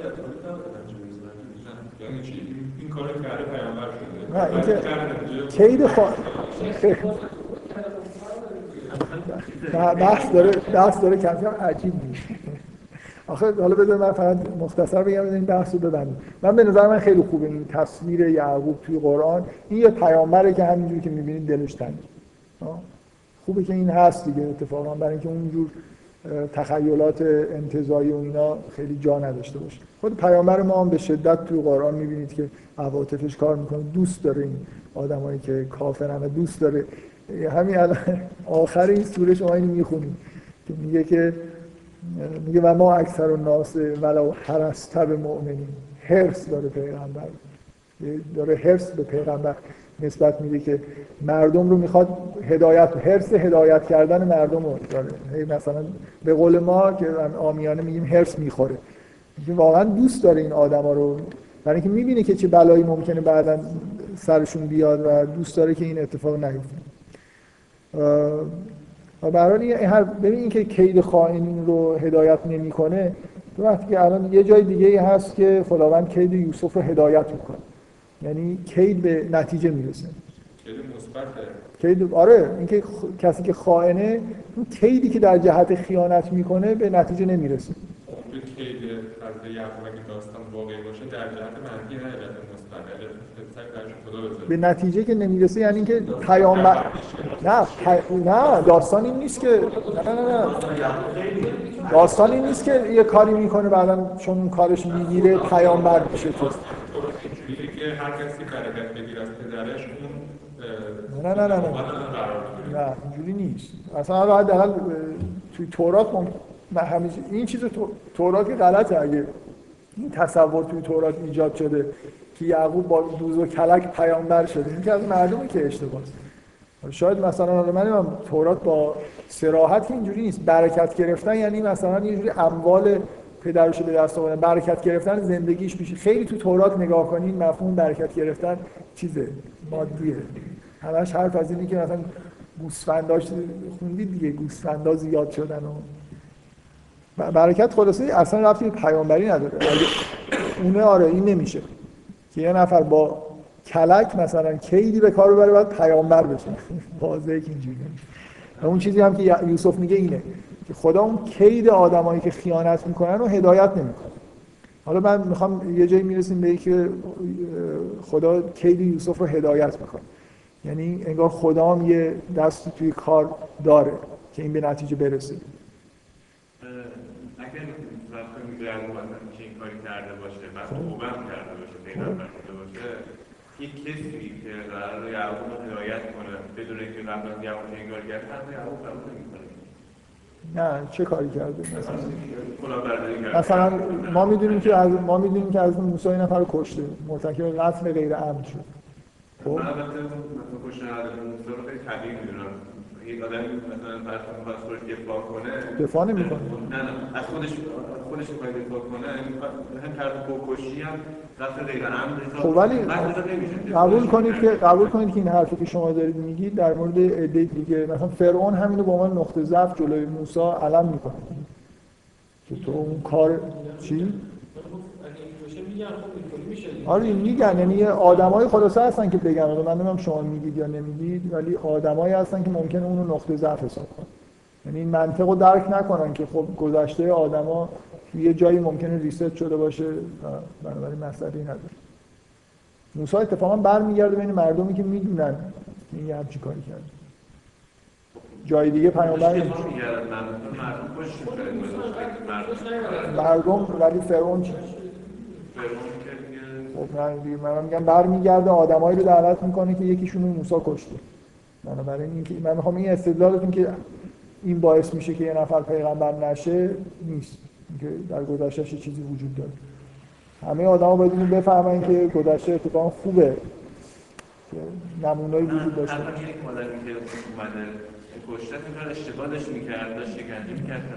میگه هازا من عمل خود موسی میگه هازا من عمل شیطان. شما داری یه جوری میگه که نه. خب بگذاریم دیگه. به هر حال دیگه مردم دیدشون نسبت به موسی اینه که این آدم کشته. حرف شما این بود که وجود یه همچین چیزی تو سابقه یه نفر باعث میشه که مردم حرفشون نپذیرن. در سابقه موسی چیزی وجود داره که از نظر مردم خطاست. بنابراین ممکنه باعث بشه حرفشون نپذیرن. از نظر مردم. از نظر مردم خطاست. نظر قبطی‌ها یکی از قبطی‌ها بدون هیچ گناهی توسط موسی کشته شده و موسی فرعون اینو به روی موسی میاره. اصلا شما من فکر کنم استدلال من استدلال درست. اینکه همین که مردم فکر می‌کنن این گناه کرده اون حرف شما رو باطل می‌کنه که این برای خدا ملاک نیست. که کسی رو برای پیغمبری بفرسته که مردم توش نقطه ضعفی نبینن.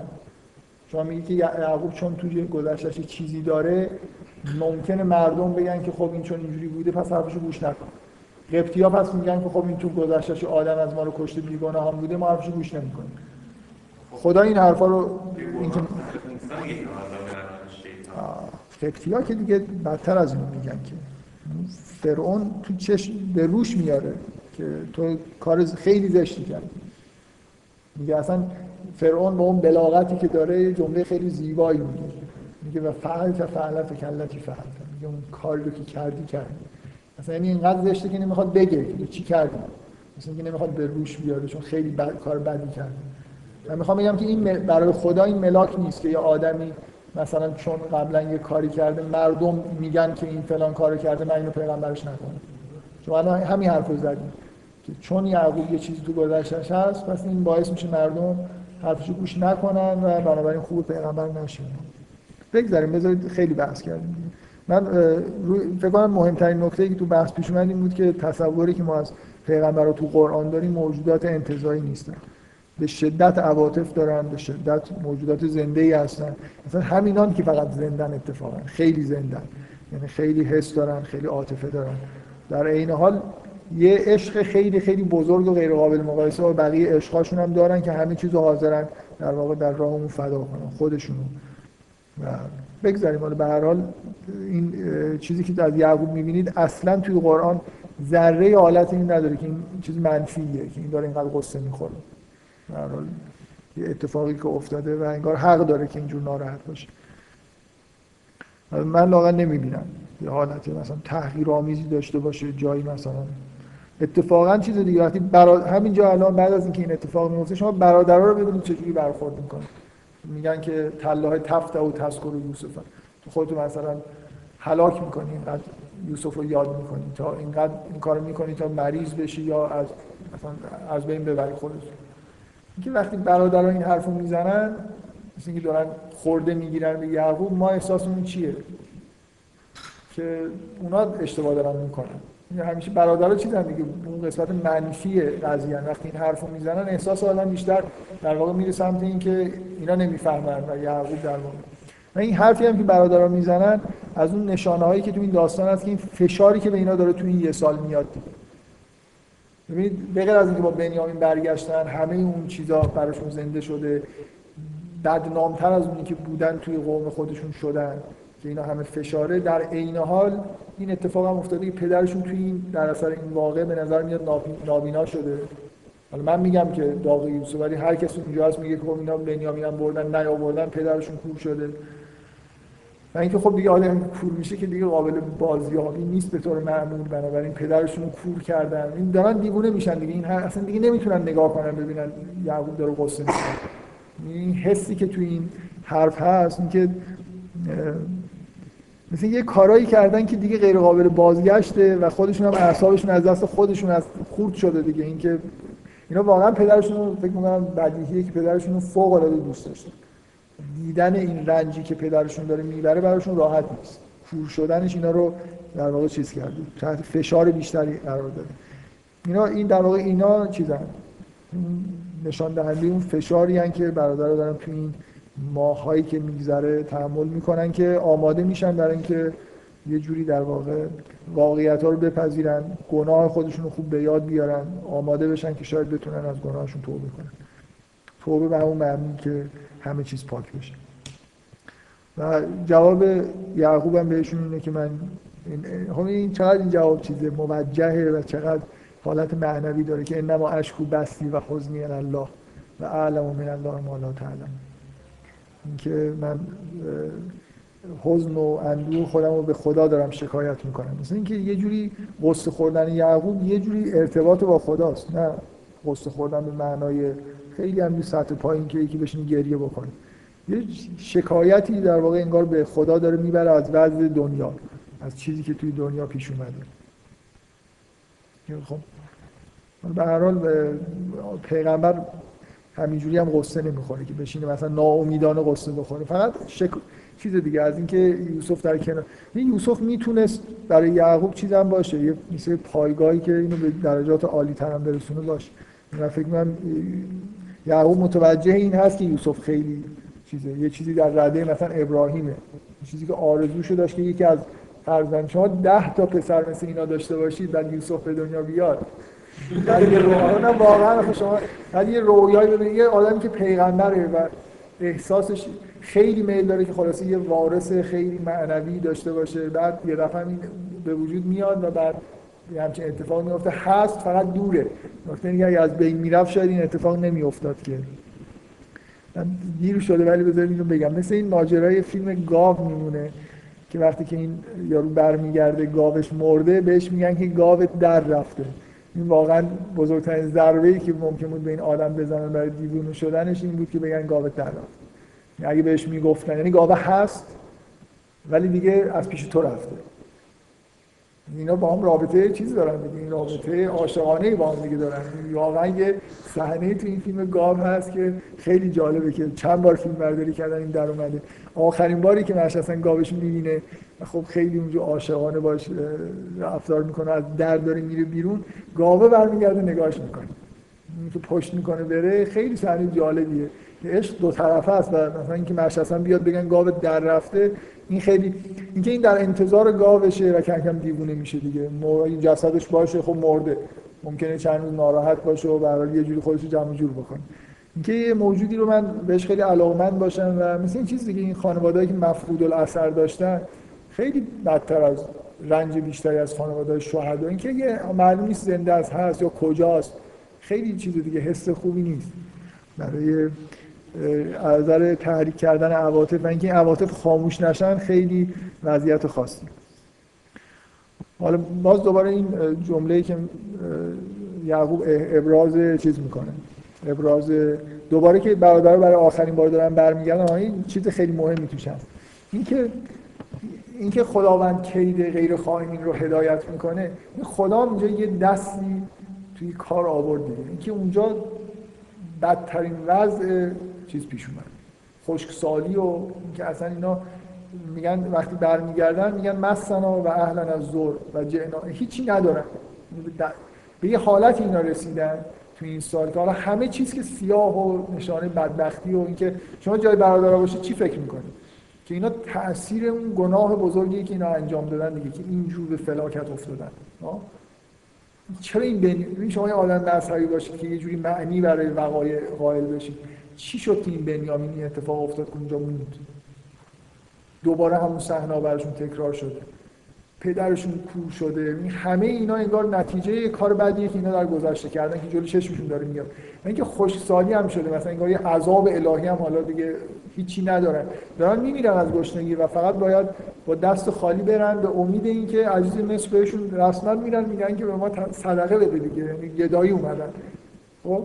و این خیلی نکته مهمیه که اینا یکی از بزرگترین مشکلات اینه که باید بفهمن که یوسف خیلی از اینا بالاتر بود. یعقوب حق داشت که به اون بیشتر توجه می‌کرد. اینا بیخودی حسادت می‌کردن. فکر می‌کردن که این مثلا خودشون جنگ آورن این تو موقعیتی یوسف خودش معرفی داره می‌کنه که دیگه بدیهیه که دیگه اصلا اومدن گدایی پیش یوسف در واقع. در اوج دارن میبیننش. و احساس این که نه مثلا دوباره بیان پیش خودشون میگن نه ما بهتر بودیم ما مثلا جنگجو بودیم و اینا. دیگه این حسا رو ندارم این به فلاکتی افتادن که اینجا دیگه واقعا قبول کردن این که بابا اصلا به کل اشتباه کردن. این آدم خیلی خوبی بود. ولی که تمام مدت از این خوبی دیدن دانش دیدن این اصلا تمام مردم منطقه رو از خوشسالی نجات داده. این آدمیه که همه میگن که این این کارا رو کرده این برنامه این بوده. که زندگی خودشون و خانوادهشون همه رو مدیون یوسف هستن. حالا اومدن بدون این چقدر به این آدم اعتماد دارن و اعتقاد دارن که با دست خالی اومدن پیشش؟ چقدر اینو خوب می‌دونن که ممکنه همینجوری هم به ما گندم بده. ما بهش بگیم مثلا دیگه توی وضعیت خاصی. و این اینجا چیز دیگه این یه نمونه این که خدا داره کید یوسف رو هدایت می‌کنه. این دیگه تو برنامه یوسف نیست که اونجا خشکسالی بشه. که اینا به یه همچین فلاکتی افتادن یعنی نه فقط اینکه وضع پدرشون بدتر شده اینا جزو برنامه یوسف نیست. اینا اتفاقاییه که میفته که تشدید می‌کنه برنامه یوسف رو. و اینا رو توی وضعیت بحرانی تری قرار میده. اینکه اینا اینکه اینا چقدر حس یأس و ناامیدی هست. یعقوب وقتی دارن اینا میرن همش این حرفو بهشون می‌زنه که لا تی... وقتی یه نفر به یه نفر میگه لا تیرس من راه الله مثلا تکرار می‌کنه که نمی‌دونم فقط آدمای کافر معیوس میشن. یعنی اینا معیوسن دیگه. به نظر میاد بعضشون خیلی ناامیدانه دارن میرن. فهم منظورم چی؟ آدم یه نفری که همینجور مثلا سوار شده و داره میره و مطمئنم هست که میاد که نمیگه آقا تو معیوس نباش من معیوس نیستم. معلومه اینا از روانی وضع نه فقط در اینا شاید تو کل کنان اینجوریه. اصلا هیچ امیدی حتی به زندگی هم نیست. اینا دارن همینجوری میرن پیش آدمی تو مصر. حالا خب آدم خوبیه ولی مقررات داره. اینا شما قبلا فکر می‌کنم این توی همین داستان واضحه دیگه. برای یه خانوار هم مثلا سینجین می‌کنن. تو اونو نیاوردی مثلا باید بری بیاریش. تا ما ببینیم که حالا ده نفر پاشن. نه نفر اینجا. ده نفر دیگه نیستن. اصبر چیزشون از بین رفت. جمعش میگه جمعش. نه نفر دارن پا میشن برن اونجا. که احتمالا باز برای دوازده خانوار مجانی چیز بگیرن. چقدر میشه امید داشته باشن که حالا اون آدمی که یه دونه هم سینجین می‌کرد و نمی‌داد اینو چیز کنه بده. حالا خیلی جالبه که امیدواری یعقوب ببینید دیگه. اینو که کاری نداره. میگه برید دوباره یوسف و برادراش هم بگردید. کاملا امیدواره. نه تنها مشکلی نمی‌بینه که مثلا غذا بهشون نرسه با آدمایی که یه خود سطحشون بالا مثلا مشکلی با رزق و روزی ندارن دیگه. میگن که رزق خدا خلاص می‌رسه. هیچ ناامیدی در یعقوب تا این لحظه هم نیست. حالا چه بیناییش هم از دست داده ولی اصلا میگه حالا برید مثلا دنبال یوسف و برادرش هم بگردید و از رحمت خدا ناامید نشید. این اینکه اینکه صبر و امیدواری به رحمت خدا جز مضمونای اصلی این داستان. بله بله روشن.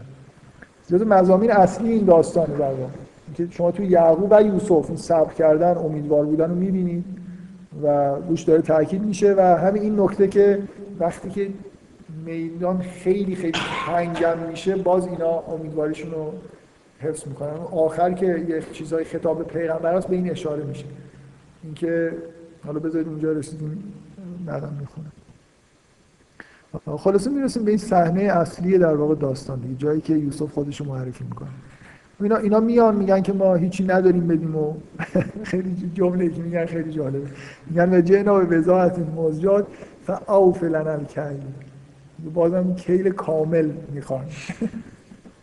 چون مثلا زنده نمیمونن دیگه مثل اینکه در واقع اینجوری نیست که حالا چون مثلا هیچی نیاوردن ولی کیلشون همونجور کامل تکمیل بهشون می‌داد می‌خوان و تصدق علینا میگه که به ما صدقه بده که خداوند به کسایی که صدقه میدن جزای خیر میده.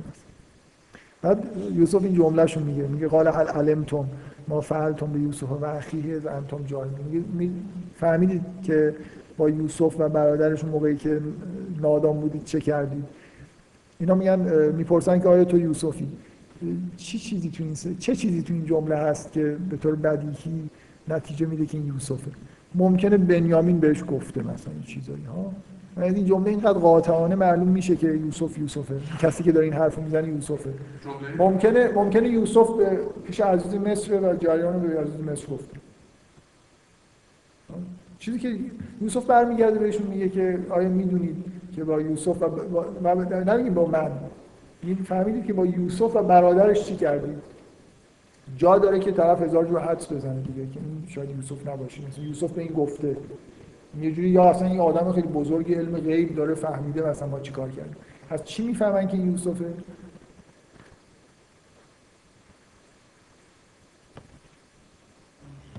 هیچ به این نکته تا دقت بلا فاصله. و اخیه زنتم جاهلون قالو این نکه لعنت یوسف. آیا تو یوسفی. قال انا یوسف هم. نه نمی‌دونه ولی خب یوسف ممکنه زنده باشه و به عزیز مصر گفته یا عزیز مصر ممکنه آدمی باشه علم غیب داره. این همه دا... این همه دانش داره که مثلا 15 سال کشاورزی رو پیش بینی می‌کنه بلکه خب اینا رو هم دیده. نه میگن قالو عینک لعنت یوسف؟ با می‌پرسن آیا تو یوسف هستی؟ قرار خب چی؟ اولین من یه چیزی بگم که به خیلی واضحه. شما به این دقت بکنید که یوسف تا اینجا با مترجم داره صحبت می‌کنه. این جمله رو دیگه به زبان کنعانی میگه بهش. نیست؟ اینجوری نیست؟ زبان م... زبان مصری که با کنعانی یکی نبوده. تو بعدی زبان کنعانی نه زبان کنعانی که عبریه. اینکه خودشو معرفی نمی‌کنه. یعنی چی؟ ابری صحبت کنه با برادراش که نه نه این به قول شما این تاریخ زندگیش سانسور نشده. نه حتی حتی حتی بنابر نه نه نه اصلا اینکه یعنی برادران برادران می‌دونن که این کنعانیه اصلا نمی‌دونن. کی می‌دونه؟ کی می‌دونه؟ بله. نه اصلا بذارید شما واقعا تصورتون که پادشاه مصر. مثلا فرمان روای مصر با یه عده آدمایی که میان. اصلا به نظر من واضحه که اگه یوسف از کنعانی حرف بزنه باشون در حالی که خب این که کاملا شک برانگیزه دیگه. این همه چیزای برادرتون بیارید و این حرفا به نظر من اینجوری نیست. کاملا. فکر می‌کنم توی تورات به طور بدیهی چیزه که با مترجم صحبت می‌کنه. فکر آخه نه اصلا به نظر من شواهد تورات لازم نیست. یه پادشاه مثلا مصر با یه عده آدم که از تو بیابون میان ولی اینکه بلد باشن فکر کنم به زبان کنعانی صحبت نمی‌کنه کما اینکه یوسف داره سعی می‌کنه هویت خودش رو پنهان کنه. مگه نمی‌کنه؟ مثلا که مثلا مطمئنا جلو اینا آرایش می‌کنه. یعنی آرایش مصری می‌کنه اونطوری که فرمان روای مصر. یعنی حتی شاید یه خورده بیشتر از حالت ها. حتی فکر کنم توی ادبیات فارسی اینجوریه که همیشه با نقاب ظاهر میشه جلو اینا. در این حد پنهان کاری می‌کنه. بعد بیاد مثلا مثل بلبل به کنانی صحبت کنه. با مثلا خب کنانی هم مثلا خانواده یعقوب شاید اصطلاحات خاص دارن. یه بار سوتی بده مثلا یه دونه به کار ببره اینا بفهمن که این با به نظر من بدیهیه که یوسف رو پنهانکاری این کارو نمی‌کنه. ولی این جمله رو بدیهیه که به زبان کنانی میگه. دیگه داره خودش معرفی می‌کنه. اینکه اینا جا می‌خورن یه دفعه آدمی فرمان روای عزیز مصر که تا این بالا بود و اصلا موجود غریبه ای بود به زبان مادریشون باشون صحبت می‌کنه. به نظر من اینجوری داره خودش معرفی می‌کنه. ممکنه دیگه آرایش نکرده لباسای پنهانکاری رو گذاشته کنار. از جمله فکر می‌کنم این جمله. و بذار مثلا یه بحثی هست که یه بحثی هست که میگن که این جمله رو که اینا میگن قالو ای یسر فقط سرق اخو له من قبل شاید این دزدی کرده باشه برادرش هم در قبل دزدی کرد رو. یوسف واقعا جواب داده بهشون گفته قال انتم شر و مکانا یا نه تو دلش گفته این حرف. یه بحثی در تفاصیل. میگه اونا اونا میگه که میگه فاثر راه یوسف فی نفسه. میگه اینو در نفس خودش پنهان کرد. ولم یبد حالهم و آشکار نکرد. قال انتم شر و مکان. گفت که شما پستری مثلا در یه مکان پستری هستید. خب اینو تو دلش گفت یعنی من من تصورم اینه که اصلا اونا دارن با هم دیگه حرف می‌زنن. این به اون میگه که ای یسر پرستر این می‌فهمه. اینا به کنانی چی دارن به هم میگن. مثلا اینو به اون که نمیگن که این نمی‌دونم دزدی کرده برادرش هم برادر کیه؟ به فرمانروای مصر چه ربطی داره؟ اینا بین خودشون بحث می‌کنن که مثلا فرض کن این چرا دزدی کرده اینا یکیشون بین اینا میگه که این خب شاید همین دزدی کرده یادتون باشه یوسف هم بچه بود دزدی کرد. به نظر من اینجوری یوسف اینو میشنوه می‌فهمه و اونا نمی‌دونن که این داره میشنوه و می‌فهمه. اصلا این... من می‌خوام بگم این احتمال که اینا مثلا اینا برن مترجم بگن که تو بهش بگو که این شاید دزدی کرده باشه مثلا خب این چیزی هست؟ جمله که برادر رو به فرمانروای مصر میگه من احساسم اینه که اینجا هم همینجوریه اینا دارن به زبان دیگه ای صحبت می‌کنن. یوسف می‌فهمه و طبعا به نظر من هم از اون جمله قبلش که میگه که در نفس خودش پنهان کرد و آشکار نکرد براشون و گفت انتم شر و مکانا. هم از اون جمله قبلش برمیاد که آشکار نکرده و ظاهر نکرده این حرف رو در درون خودش گفته. و همین که به نظر من اون جمله رو خطاب به فرمان روای مصر نگفتم. من احساسم اینه که اینجا مسئله زبان هست.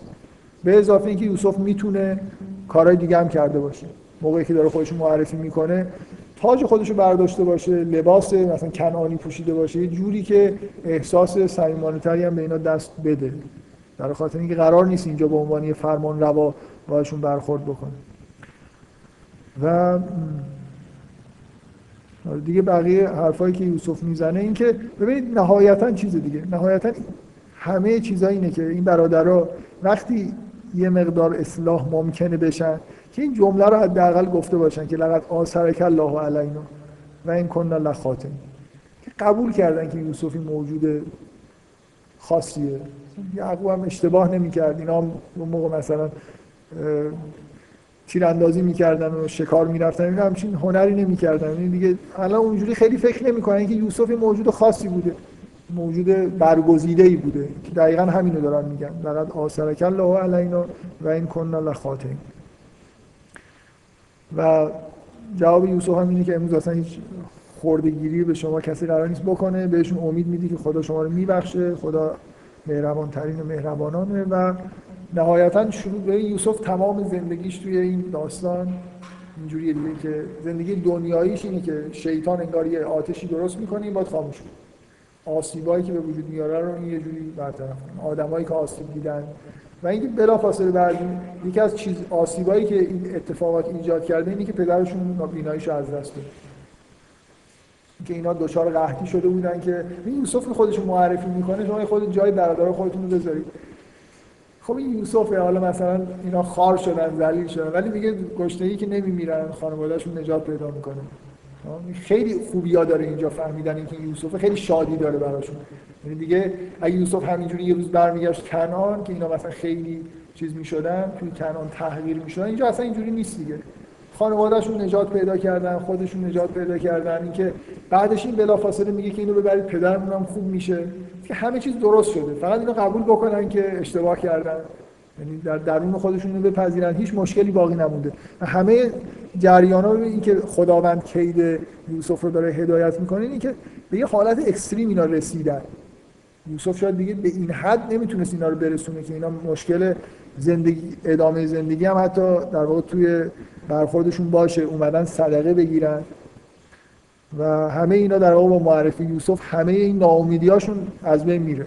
بلا فاصله میگه که من این پیراهنم ببرید بهشون میگه که این کارو بکنید پدر من بیناییشو به دست میاره و و اتونی به اهلکم اجمعین. نه تنها آزوقه اونجاشون رو داره میده بیاید تو قصر زندگی بکنید. خیلی لحظه خوبیه تو زندگی برادران. فقط قبول کردن که اشتباه کردن و یوسف ازش دیگه بعدش همین ماجرا اینه که قبلا روش بحث کردیم که پیراهن میارن از یه فاصله ای یعقوب اعلام می‌کنه که من دارم ریح یوسف رو میشنوم و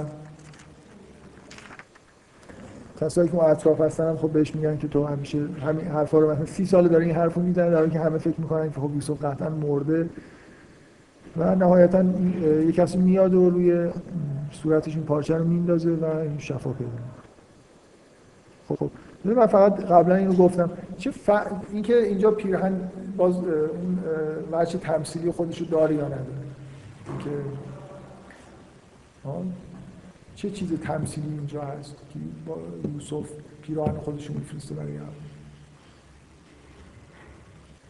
پیر، پیرهن اون چیز دیگه اون چیه؟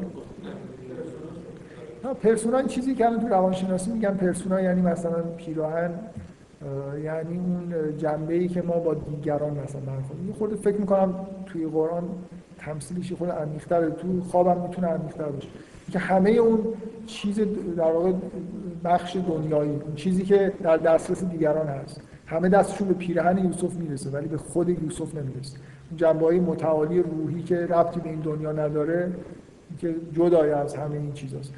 در واقع مثلا جسم آدم یه جوری جزء شاید همون چیز حساب بشه. جز اون بخش دنیایی دیگه دست دیگران بهش می‌رسه.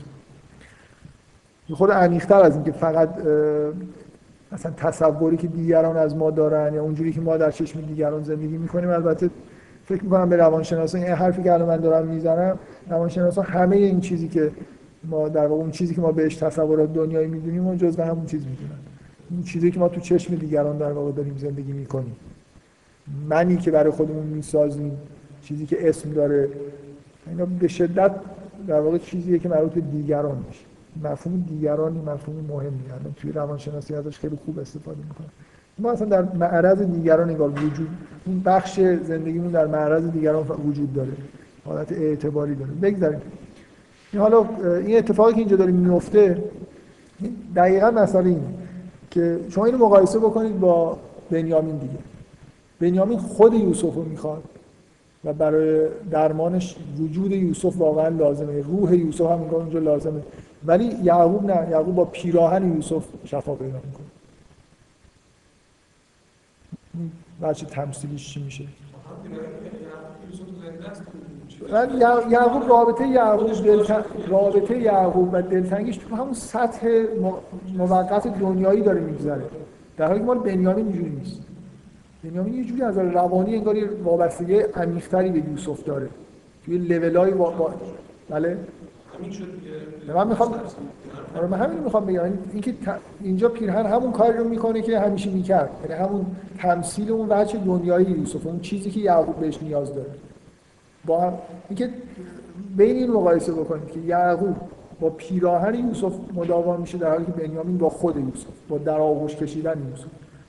بنیامین توی سطح بالاتری به یوسف نیاز داره. در که یعقوب واقعا در همین حد دیگه با همون وجه دنیایی یوسف. مثلا از روانی اینجوری نیست که وابسته به یوسف باشه. و فکر می‌کنم اینجا هم باز پیراهن در عین حالی که داره توی سطح داستان کار خودش انجام میده اون وجه تمثیلی خودش هم حفظ کرده. که همون چیزیه که در واقع همه بهش دسترسی دارن. بخشی از یوسف که در اختیار دیگران. ما اصولا خودمون رو با پیراهنمون اشتباه می‌گیریم اکثر ما ما فکر می‌کنیم ما اون پیراهن خودمون هستیم ولی نیستیم. اینکه چیز دیگه این واقعا اینکه توی سیر معنوی آدما وارد انگار یه دنیای دیگه ای میشن. مثل که یه دنیای مقفولی وجود داره که ما اصلا بهش توجه نمی‌کنیم. ما همونجوری در معرض دیگران اونطوری که دیگران ما رو نگاه می‌کنن همونجوری خودمون هم همونجوری در چشم دیگران می‌بینیم. مثلا فرض کنید پیشرفت می‌کنیم توی زندگی مثلا پست و مقام می‌گیریم واقعا احساس می‌کنیم که یه چیزی شدیم. چی شدیم مثلا؟ من الان یه نفر به من یه پست مثلا پیشنهاد بکنه من بگیرم من چی شدم؟ مثلا یه چیزی شد. واقعا اتفاقی برای من افتاده. چه اتفاق خاصی نمیافته. یعنی یه جوری مثل اینکه یه پوزیشن های اعتباری وجود داره ما اینا رو اشغال می‌کنیم. یه دیدگاه های نسبت به ما وجود داره و ما خودمون همونجوری در واقع تصور می‌کنیم. که به اصطلاح روانشناسان میگن که ما خودمون رو توی آینه مثلا پیدا می‌کنیم انگار کشف می‌کنیم. در حالی که واقعا اینجوری نیست. که یه زندگی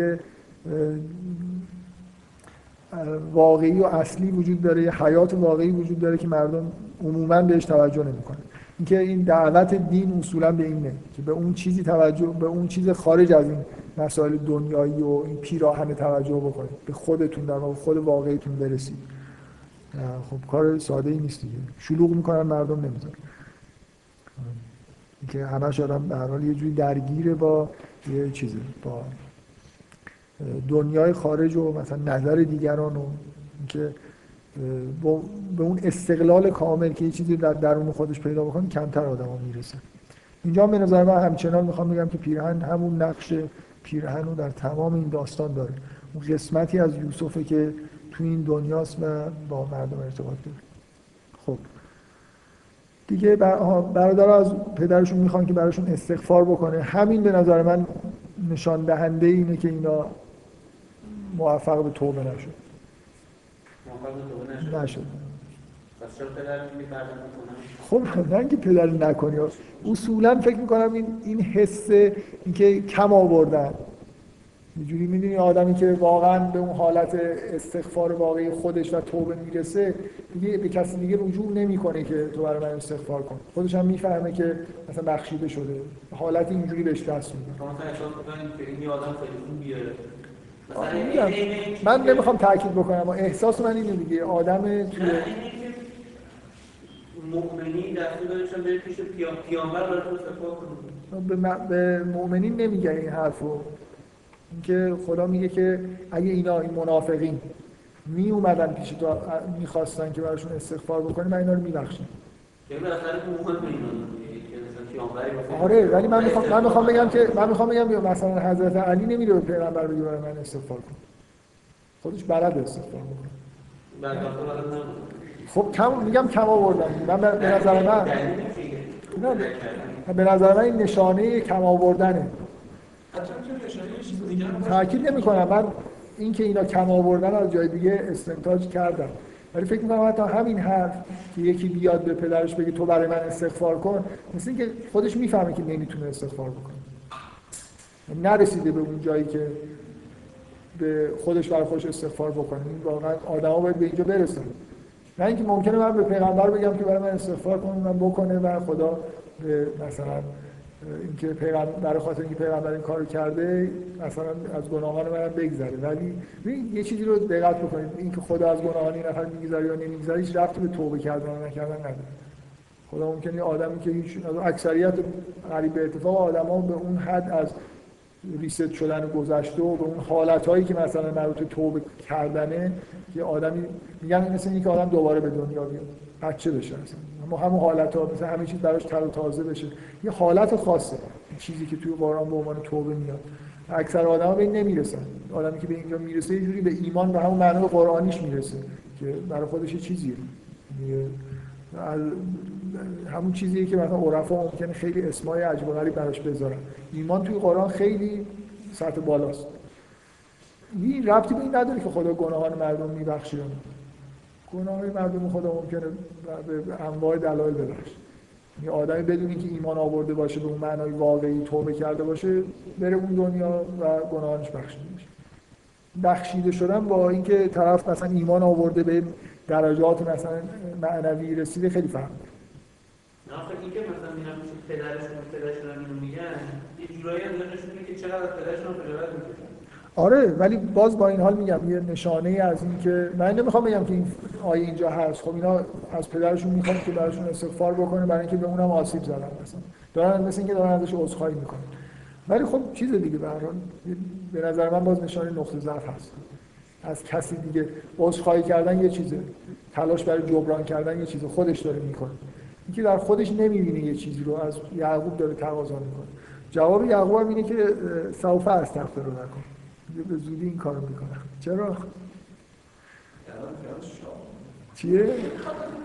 خوشت بدم آره خود چیز دیگه. به نظر من واقعا دلایلی توی تفسیرهای چیزایی میگن ولی به نظر من اصلا الان خب استغفار کردن برای یه نفر یه حال و چیزی می‌خواد دیگه. باید واقعا بشینه مثلا استغفار بکنه. الان میگه میگه به زودی می‌کنم. در اسرع وقت می‌کنم می‌کنم. واقعا به نظر من خیلی چیز خوبیه این. این تصوری که من دارم اینکه هر موقعی مثلا یه آدم نمی‌تونه دعا بکنه. دعا کردن یه کارهایی رو انجام دادن استغفار کردن یه حالی باید باشه این کارو بکنه. اینکه مثلا برنامه نفر داشته باشیم و هر مثلا شب جمعه ساعت 8 شب استغفار می‌کنن و بعدم هر شب بکنه خب یه جوری چیز دیگه. اینکه من نمی‌خوام بگم برنامه داشتن بدا ولی استغفار واقعی دعای واقعی همش یه مقدماتی هم لازم داره دیگه پایان داستانم خب پایان خیلی خوشیه دیگه. پایان خوش برای یوسف و پدرش و مادرش که اینا خلاصه وارد مصر میشن و اون صحنه ای که یوسف توی رویا دیده بود تکرار در واقع اینجا تحقق پیدا می‌کنه و روش تاکید میشه که این اتفاق افتاد که اینا بر یوسف واقعا سجده کردن. شاید بنابراین اینکه خب تو مصر مثلا جلوی فرمان روا سجده می‌کنه یعنی همون چیزی که تو رویا دیده بود انگار اتفاق افتاد. و یوسف میگه که این چیزه این تعبیل رویای منه قد جعل ربی قد جعل ها ربی حقا. خدا اینو رویا رو حقیقت بخشید. و تاکید می‌کنه روی اینکه و فقط احسن بی از اخرجنی میگه به من لطف کرد که منو از زندان بیرون آورد و جا من بعد شما رو از بیابان آورد. من بعد ان نظر از شیطان رو بین اینکه بعد از اینکه شیطان بین من و برادرانم یه چیزی ایجاد کرد. نظر یعنی مثل اینکه یه نمی‌دونم کدورت اختلاف. نظر. یه جنگ یه چیزی بینشون آتیش بپا کرد مثلا بینشون. من باز می‌خوام روی این تاکید بکنم که داستان با بغیر از اینکه داستان برمیگرده به اون رویای اول برمیگرده به موضوع شیطان که یه تم که منظم توی این داستان در واقع از اولش یوسف یعقوب یوسف میگه که شیطان کید می‌کنه. و شما در تمام طول داستان می‌بینید که آدم های مختلف در واقع یه جوری انگار به امر شیطان دارن این کار رو انجام میدن. یوسف هم داره مقابله می‌کنه و نهایتا یوسف هم اینو کاملا انگار آگاهی می‌بینه که همه این کار رو همون همونیه که پدرش گفت همه اینا کار شیطان. داستان تموم میشه دیگه واقعا. برای واقعی کلمه تموم میشه. فقط یه چیز هست مثل یه داستان تموم شده. یه, یه دعایی از یوسف هست که دیگه خصوصی یوسف انگار مثل اینکه دیگه این دنیای یوسف تموم شد. این این قسمت دنیای یوسف دیگه نیست که با خدا داره صحبت می‌کنه که به من پادشاهی دادی تحویل احادیث یاد دادی و ازش از خدا می‌خواد که مسلم از دنیا بره و با صالحین در واقع ملحق به آدمای نیکوکار بشه. و اون فلاشبک نهایی هم که اصلا فلاشبک امیدوار کننده ای نیست که اون صحنه ای که اونا دارن کار می‌کنن که معنیش اینه که اینا علا رقم تلاشی که یوسف کرد حداقل اکثریتشون بخش به اون چیزی که باید نرسیدن توبه نکردن.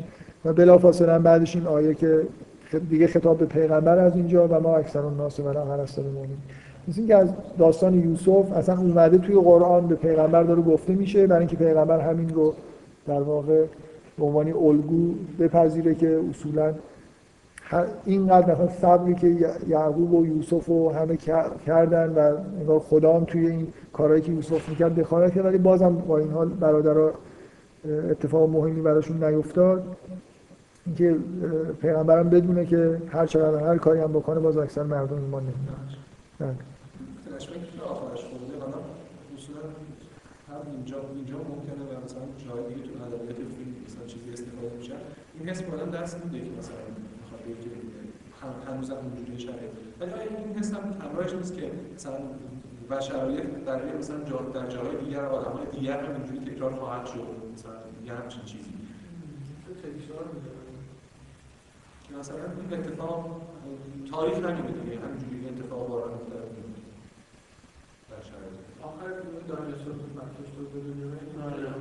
نه ولی آخر پدر خانم مثلا درش میده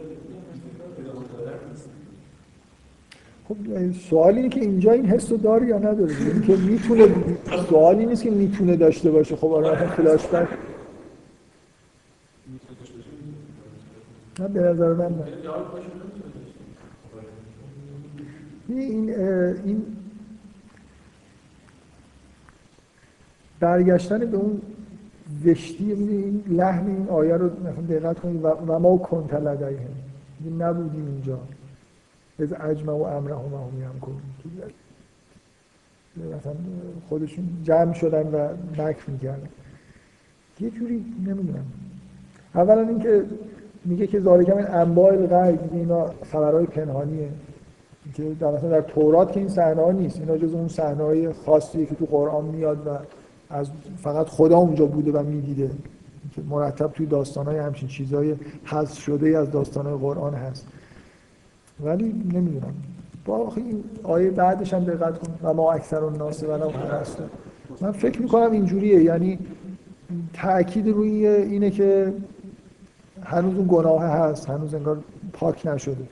و اینکه بلافاصله هم گفته میشه که هر چقدر هم سعی کنی بازم اکثر مردم ایمان نمیارن نتیجه همینه دیگه. انگار این قبلش داره میگه که این آخرش ایمان نتیجه قطعی داستان اینه که اینا حالا حداقل اکثرشون ایمان نیارن بیشتر شده. آره آره ما اکثرا یه جوری نگاه نگاه اکثر می‌کنیم. نسل بیشتر شده. این در طول تاریخ خود ناس هم اینجوریه. آره. کاملا می‌کنه.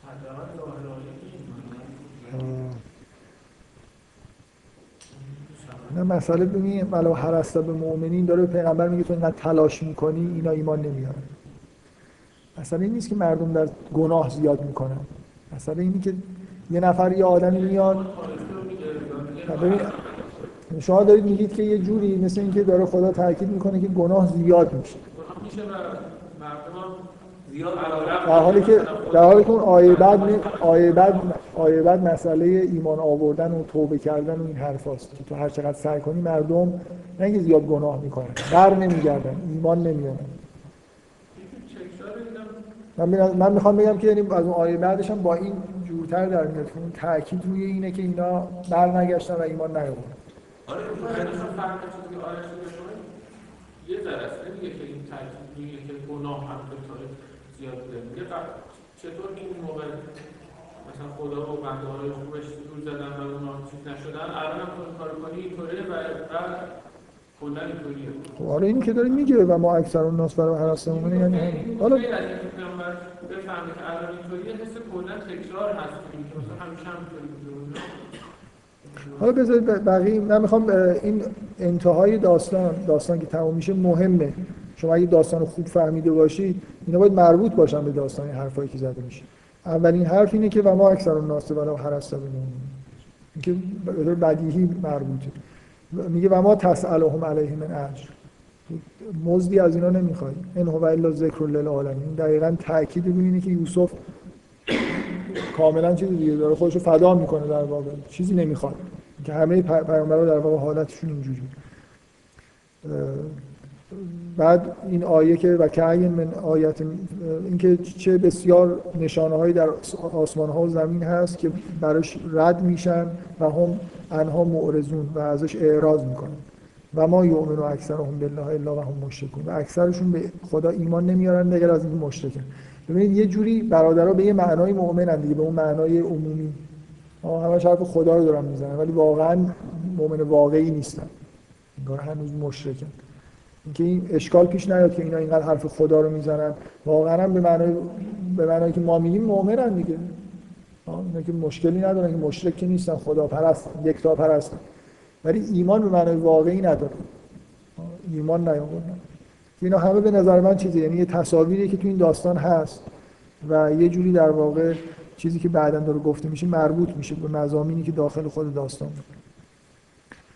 بعد میگه آیا اینا نه فقط به داستان اینکه در واقع وضعیت پیغمبر مشابه هم که یوسف و برادراش چی می‌کرد؟ چقدر تلاش می‌کرد؟ مثلا بازم هیچ اتفاقی نیفتاد. پیغمبر داره همین کار با قوم خودش می‌کنه. یعنی مثل اینکه تمامی قوم جای برادرای یوسف هستن داره فداکاری می‌کنه ولی اتفاقی نمیفته اینکه من میگم مربوطه نه اینکه مثلا یه جوری از به یه جای خاصی از داستان مربوط باشه. اینکه حس کلی که تو داستان هست همینه.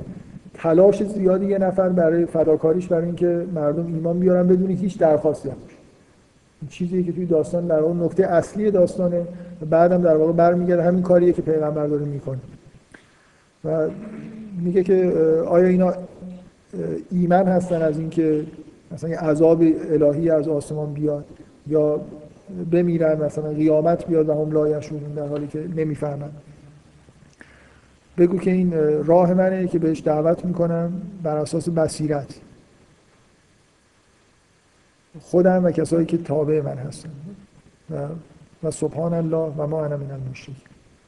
این اینا همش چیز دیگه. اینا در واقع همش به این مضمون داستان که یوسف در واقع یه کار پیامبرانه با برادراش داره می‌کنه و خیلی رنج می‌کشه و تحمل می‌کنه. بعد میگه و ما ارسلنا من قبل که میگه قبل از تو نفرستادیم مگر مردانی بودن که بهشون وحی می‌شد وحی می‌کردیم. از کسانی که تو قریه ها بودن. افلا آیا نمیرن در زمین سیر بکنن ببینن که کسایی که تکذیب کردن عاقبتشون چی شد؟ کسانی که قبلشون بودن عاقبتشون چی شد؟ و اینکه آخرت برای کسانی که تقوا دارن بهتره افلا اینکه این در واقع چیز دیگه. میگه اولا شما داستانی از گذشته نقل کردید که همه جا انگار این قانون همه جا همینجوری همه جا اون کسایی که تقوا دارن خلاص به عاقبت بهتری می‌رسن. شما این چیزی که تو این داستان دیدید که مثلا فرض کن یوسف میگه کسی که تقوا پیشه کنه و صبر کنه خدا اجرش رو ضایع نمی‌کنه. شما می‌بینید که خلاص این آدمایی که صبر کردن و تقوا پیشه کردن حتی تو این دنیاشون هم به جای خوب رسیدن. تاکید این که در واقع یه جوری همه گذشته ها انگار برید نگاه کنید همین مدلی که تو این داستان هست یه چیز خاص نیست انگار همه جا همینطوری همین قانون برقرار هست. حتی از این باز حتی از تای اثر رسول جایی که پیامبران هم ناامید شدن. اینقدر مثلا فشار و سختی زیاد شد. و گمان بردند که چیزن قد کوزلی یعنی خودشون هم شک کردن تو اینکه پیغمبر هستن اینقدر مثلا صبر کردن و از طرف خدا هیچ امدادی نیومد. دیگه به آخرین حد چیز خودشون رسیدن. که منظورش اینه که خیلی پیغمبران اینجوری بودن دیگه. یعنی مثلا انتظار داشتن خود دیگه به این حد که رسید اینقدر بهشون فشار داره میاد. یه چیز الهی مثلا ظاهر بشه ولی نمی‌شد. تا مثلا دیگه به یه برنامه مو برسه این صبرشون.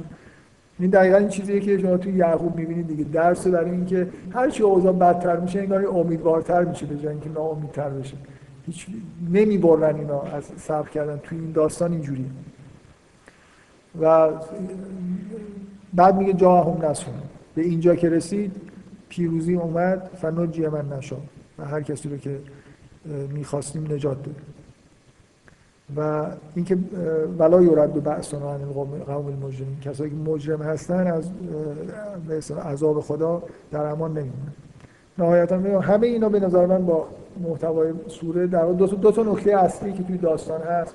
از جانب یوسف و, مخصوصا یوسف و یعقوب صبر کردن برای اینکه آدمای دیگر رو عذاب کشیدن برای اینکه دیگران رو نجات بدن. ولو اینکه اکثر مردم بدونیم از قبل مثلا یوسف بذار من یه نکته بگم که به نظر من خیلی نکته جالبیه. حالا منتها چون مربوط به واژه میشه ممکنه چون خودم دارم واژه رو معنی می‌کنم شما به اطمینان نرسید ولی حرفی که می‌زنم درست. اینکه یوسف هم فکر نکنید مثلا احساس می‌کرد که همه این کاری که داره می‌کنه حالا ده نفرشون مثلا آدمای واقعا به نظر من اینجوری نیست. همین که احتمال اینکه یکیشون یه اتفاقی براش بیفته کافی برای اینکه یوسف این کارا رو بکنه. اینجوری نیست که مثلا یه جوری می‌دونست که اتفاق خیلی خوبی میفته آه الان میگم. اینکه توی قرآن یه واژه وجود داره واژه نبع به معنای خبر. و واژه های دیگه که مربوط به آگاهی میشن علم هم مثلا داره. خب؟ نبع چیزه. نبع یه چیزی در شبیه همین چیزی که ما الان بهش میگیم اینفورمیشن شما می‌تونید از یه چیزهای خبر داشته باشید.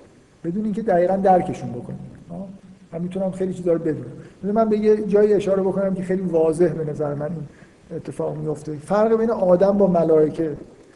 اینکه خداوند باز شد. میگه میگه و علم آدم الاسماء کلا. میگه که خداوند اسماء رو به آدم تعلیم کرد. خب؟ بعد اینا رو عرضه کرد به ملائکه. چی گفت؟ حالا انبئونی به اسما گفت اینا رو اینفورمیشن بهشون. اینا اصلا نمی‌تونن بفهمن. به علم نمی‌رسن. ملائکه نمی‌تونن اسما رو درک بکنن. ولی می‌تونن اسما رو یاد بگیرن. مثلا چیزایی هست من می‌تونم بگم خب این اسمش اینه این اسمش اینه. مثل اون فرق بین sense و reference من می‌تونم توی یه structure مثلا از واژه ها sense یه چیزی رو بفهمم ولی معلوم نیست که به reference ش برسم. انسانی که به همه اسماء رو می‌تونه به reference شون انگار برسه. فرق داره با ملائکه. ملائکه می‌تونن یاد بگیرن. ما الان تقریبا همه علممون هم information ه شما تقریبا همه چیزایی که می‌دونید در حد information خیلی کمتر جایی هست که خورده عمیق بشه reference هاش مثلا ظاهر بشه. در حال من چیزم اینه که اون چیزی که به یوسف وحی شد گفت که لا تنبئن نهم به امر یه روزی بهشون اینفورمیشنش رو میگی و سوالی که یوسف می‌کنه میگه که قال هر علم تو فهمیدی؟ نفهمید اینفورم یعنی به نظر من اون چیزی که وحی بود تحقق پیدا کرد. همشون دانستن. به معنای اینفورمیشن که مثلا این از ما بالاتر ما پایینتریم. ولی اینکه به حس مثلا علم برسن مثلا یه جوری عمیق بشه به عمقش نرسیدن. پس کنجکاوی یوسف اینه که حال علم تو نمیگه آیا مثلا من اطلاع به اندازه کار اطلاع رسانی کردم یا نه. اینکه مسئله علم. این به نظر من یوسف از اصلا کلا خیلی امیدوار نیست به اینکه اینا واقعا به علم رسیده باشن. دنبال همینه که اون کاری رو که بهش گفتن انجام بده اینفورمیشنشون رو بهشون بده. همین که اینا میگن که تالله لقد آثرک الله علینا خب دیگه یعنی که اون چیزی که باید بهشون اطلاع داده می‌شد کار بدی کردن اینا رو فهمیدن. در حد اینفورمیشن ولی خب آدم در عمیق نشدن دیگه به حد علم نرسیدن. آخرین آیه هم که خب آیه واضحیه که میگه که در قصه اینها کسایی که گذشتن عبرته برای کسایی که فکر می‌کنن.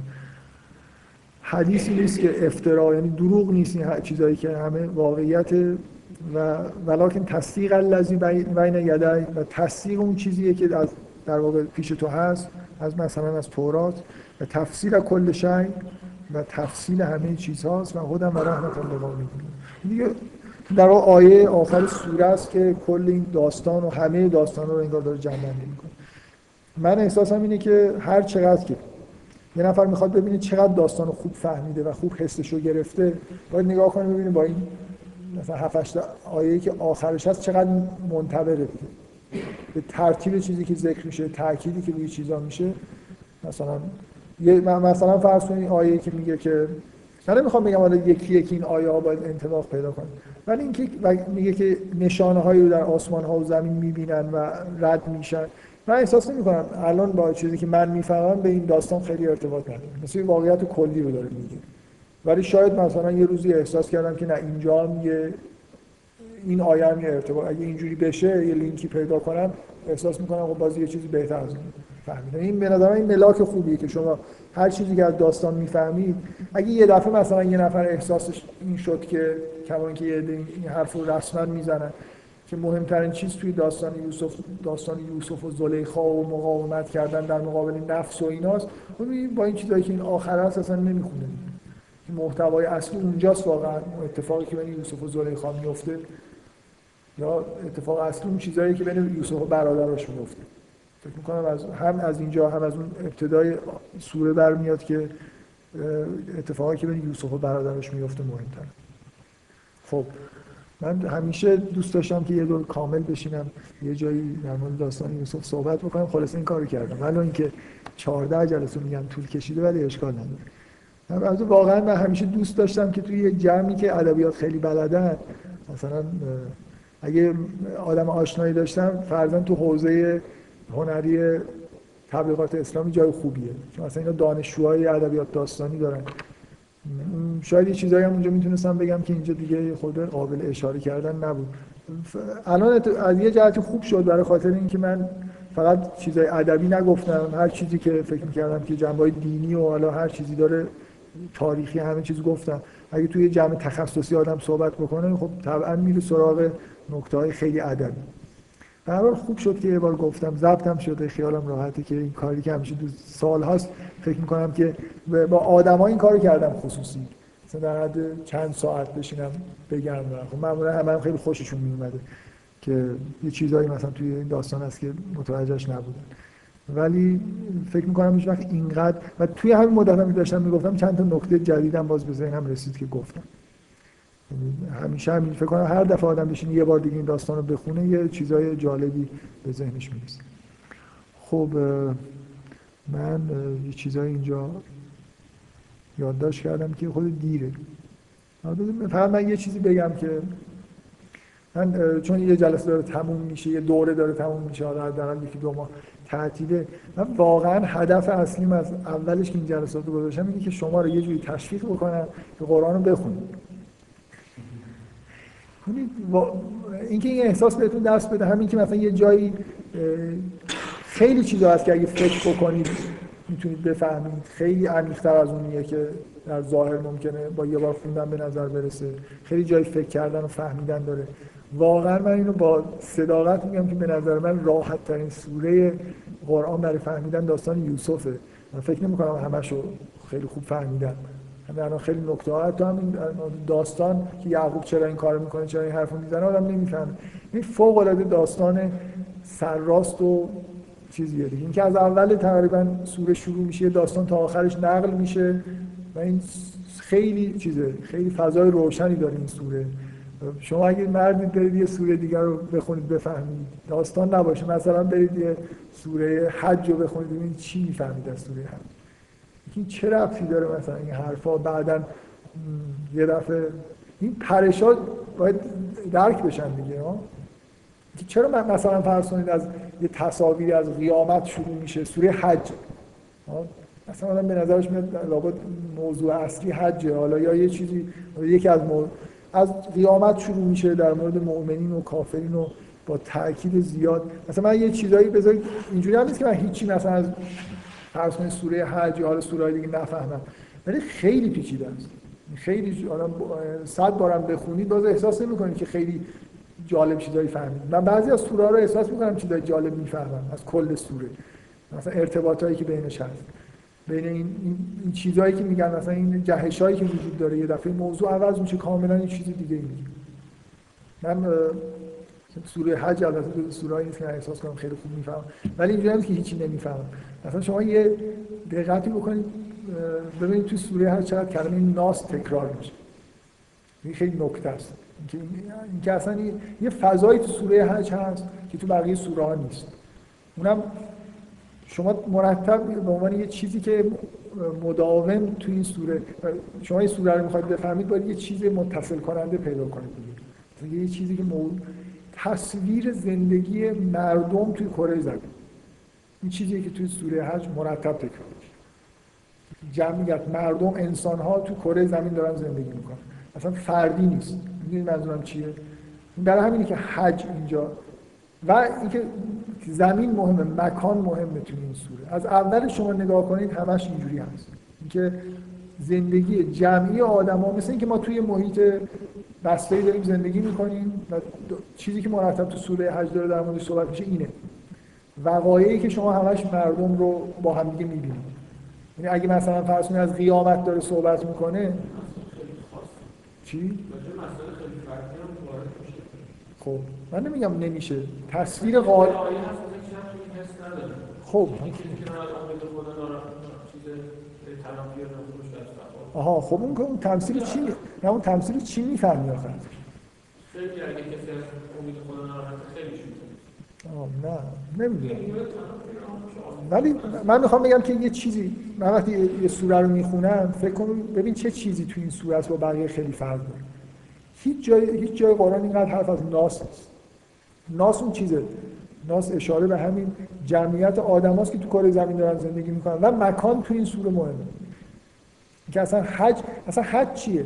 حج حرکت مثلا دست جمعی ببین حجی که توی سوره حج هست تاکید روی چیزه. این مهاجرت کردن سن- اصلا کلمه حج به چیز میگن. به اینکه آدم از یه جایی به یه جای دیگه نقل مکان می‌کنه زیارت میره.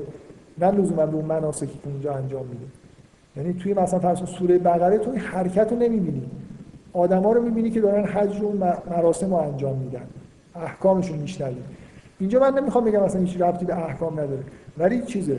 که کلا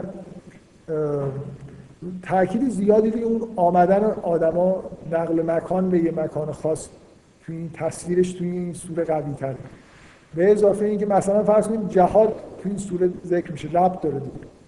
میگه که ببین مثلا بعد اینکه حکم جهاد میاد میگه که میگه اگر مردم اگه اینجور نبود که بعضی از مردم رو بعضی دیگه دفن می‌کردیم لخود به مت سوامه و میگه که این مکانهای مقدس از بین میرن باز توی این چیز علاوه بر اینکه تصویر این که آدما دارن واقعا میگه تو کره زمین میجنگن هست مثلا مکان و مقدس توش هست. که این مکانهایی تو کره زمین انگار برگزیدن مقدس اینا مهمن. کلا تصویر عمومی سوره حج من نمیگم سوره حج همین رو الان بخونید بفهمید مثلا خیلی خوب روون می‌خونید. ولی یه تصویر عمومی توی سوره حج وجود داره. اونم اشاره زیاد به این زندگی عمومی مردم به عنوان یه مثلا موجود زنده. توی یه محیط بسته که اسمش مثلا حالا زمینه. و اینکه مثلا تصویر قیامت اینجا یه جوریه که انگار اینا رو یه خطری تهدید می‌کنه. زلزله میاد. ببینید مثلا تصویری که از باز به ارز مربوطه. تصویری که از قیامت هست. خیلی چیزای دیگه میشه گفت. در حال من می‌خوام بگم یه چیزی یه چیزی توی داست... توی سوره حج وجود داره که یه جوری بعضی چیزا رو به هم دیگه پیوند نه همه چیزو. که فهمیدن یه سوره یعنی که شما واقعا وقتی که می‌خونی از اول تا آخرش. من فکر می‌کنم الان کمابیش داستان یوسف رو حالا نمی‌خوام بگم کامل ولی یه جوری احساس این که یه چیز خیلی خوبیه. از اول خیلی منطقی شروع میشه چند تا دو تا مقدمه داره یه داستان رو میگه بعدش هم مثل اینکه داره در مورد اون داستان به پیغمبر یه چیزایی میگه. همه چیزش پشت سر هم با ترتیب خوبی اومده اینکه اگه شما در مورد سورای دیگه هم همین احساس بهتون دست داد نزدیک شدید به اینکه بفهمید. چقدر هر کی سوره بقره رو فهمید. اینکه مثلا یه چیزایی وسط سوره میاد که کاملا به نظر میاد به فضای دیگه ای داریم میریم. ولی ارتباطی بین این با اون قبلیاش هست که باید بفهمید خیلی سخت فهمیدنش. من نمی‌خوام تشویقتون کنم که اینجوری قرآن رو بخونید که مثلا حالا رو حتما روی یه سوره کلید کنید.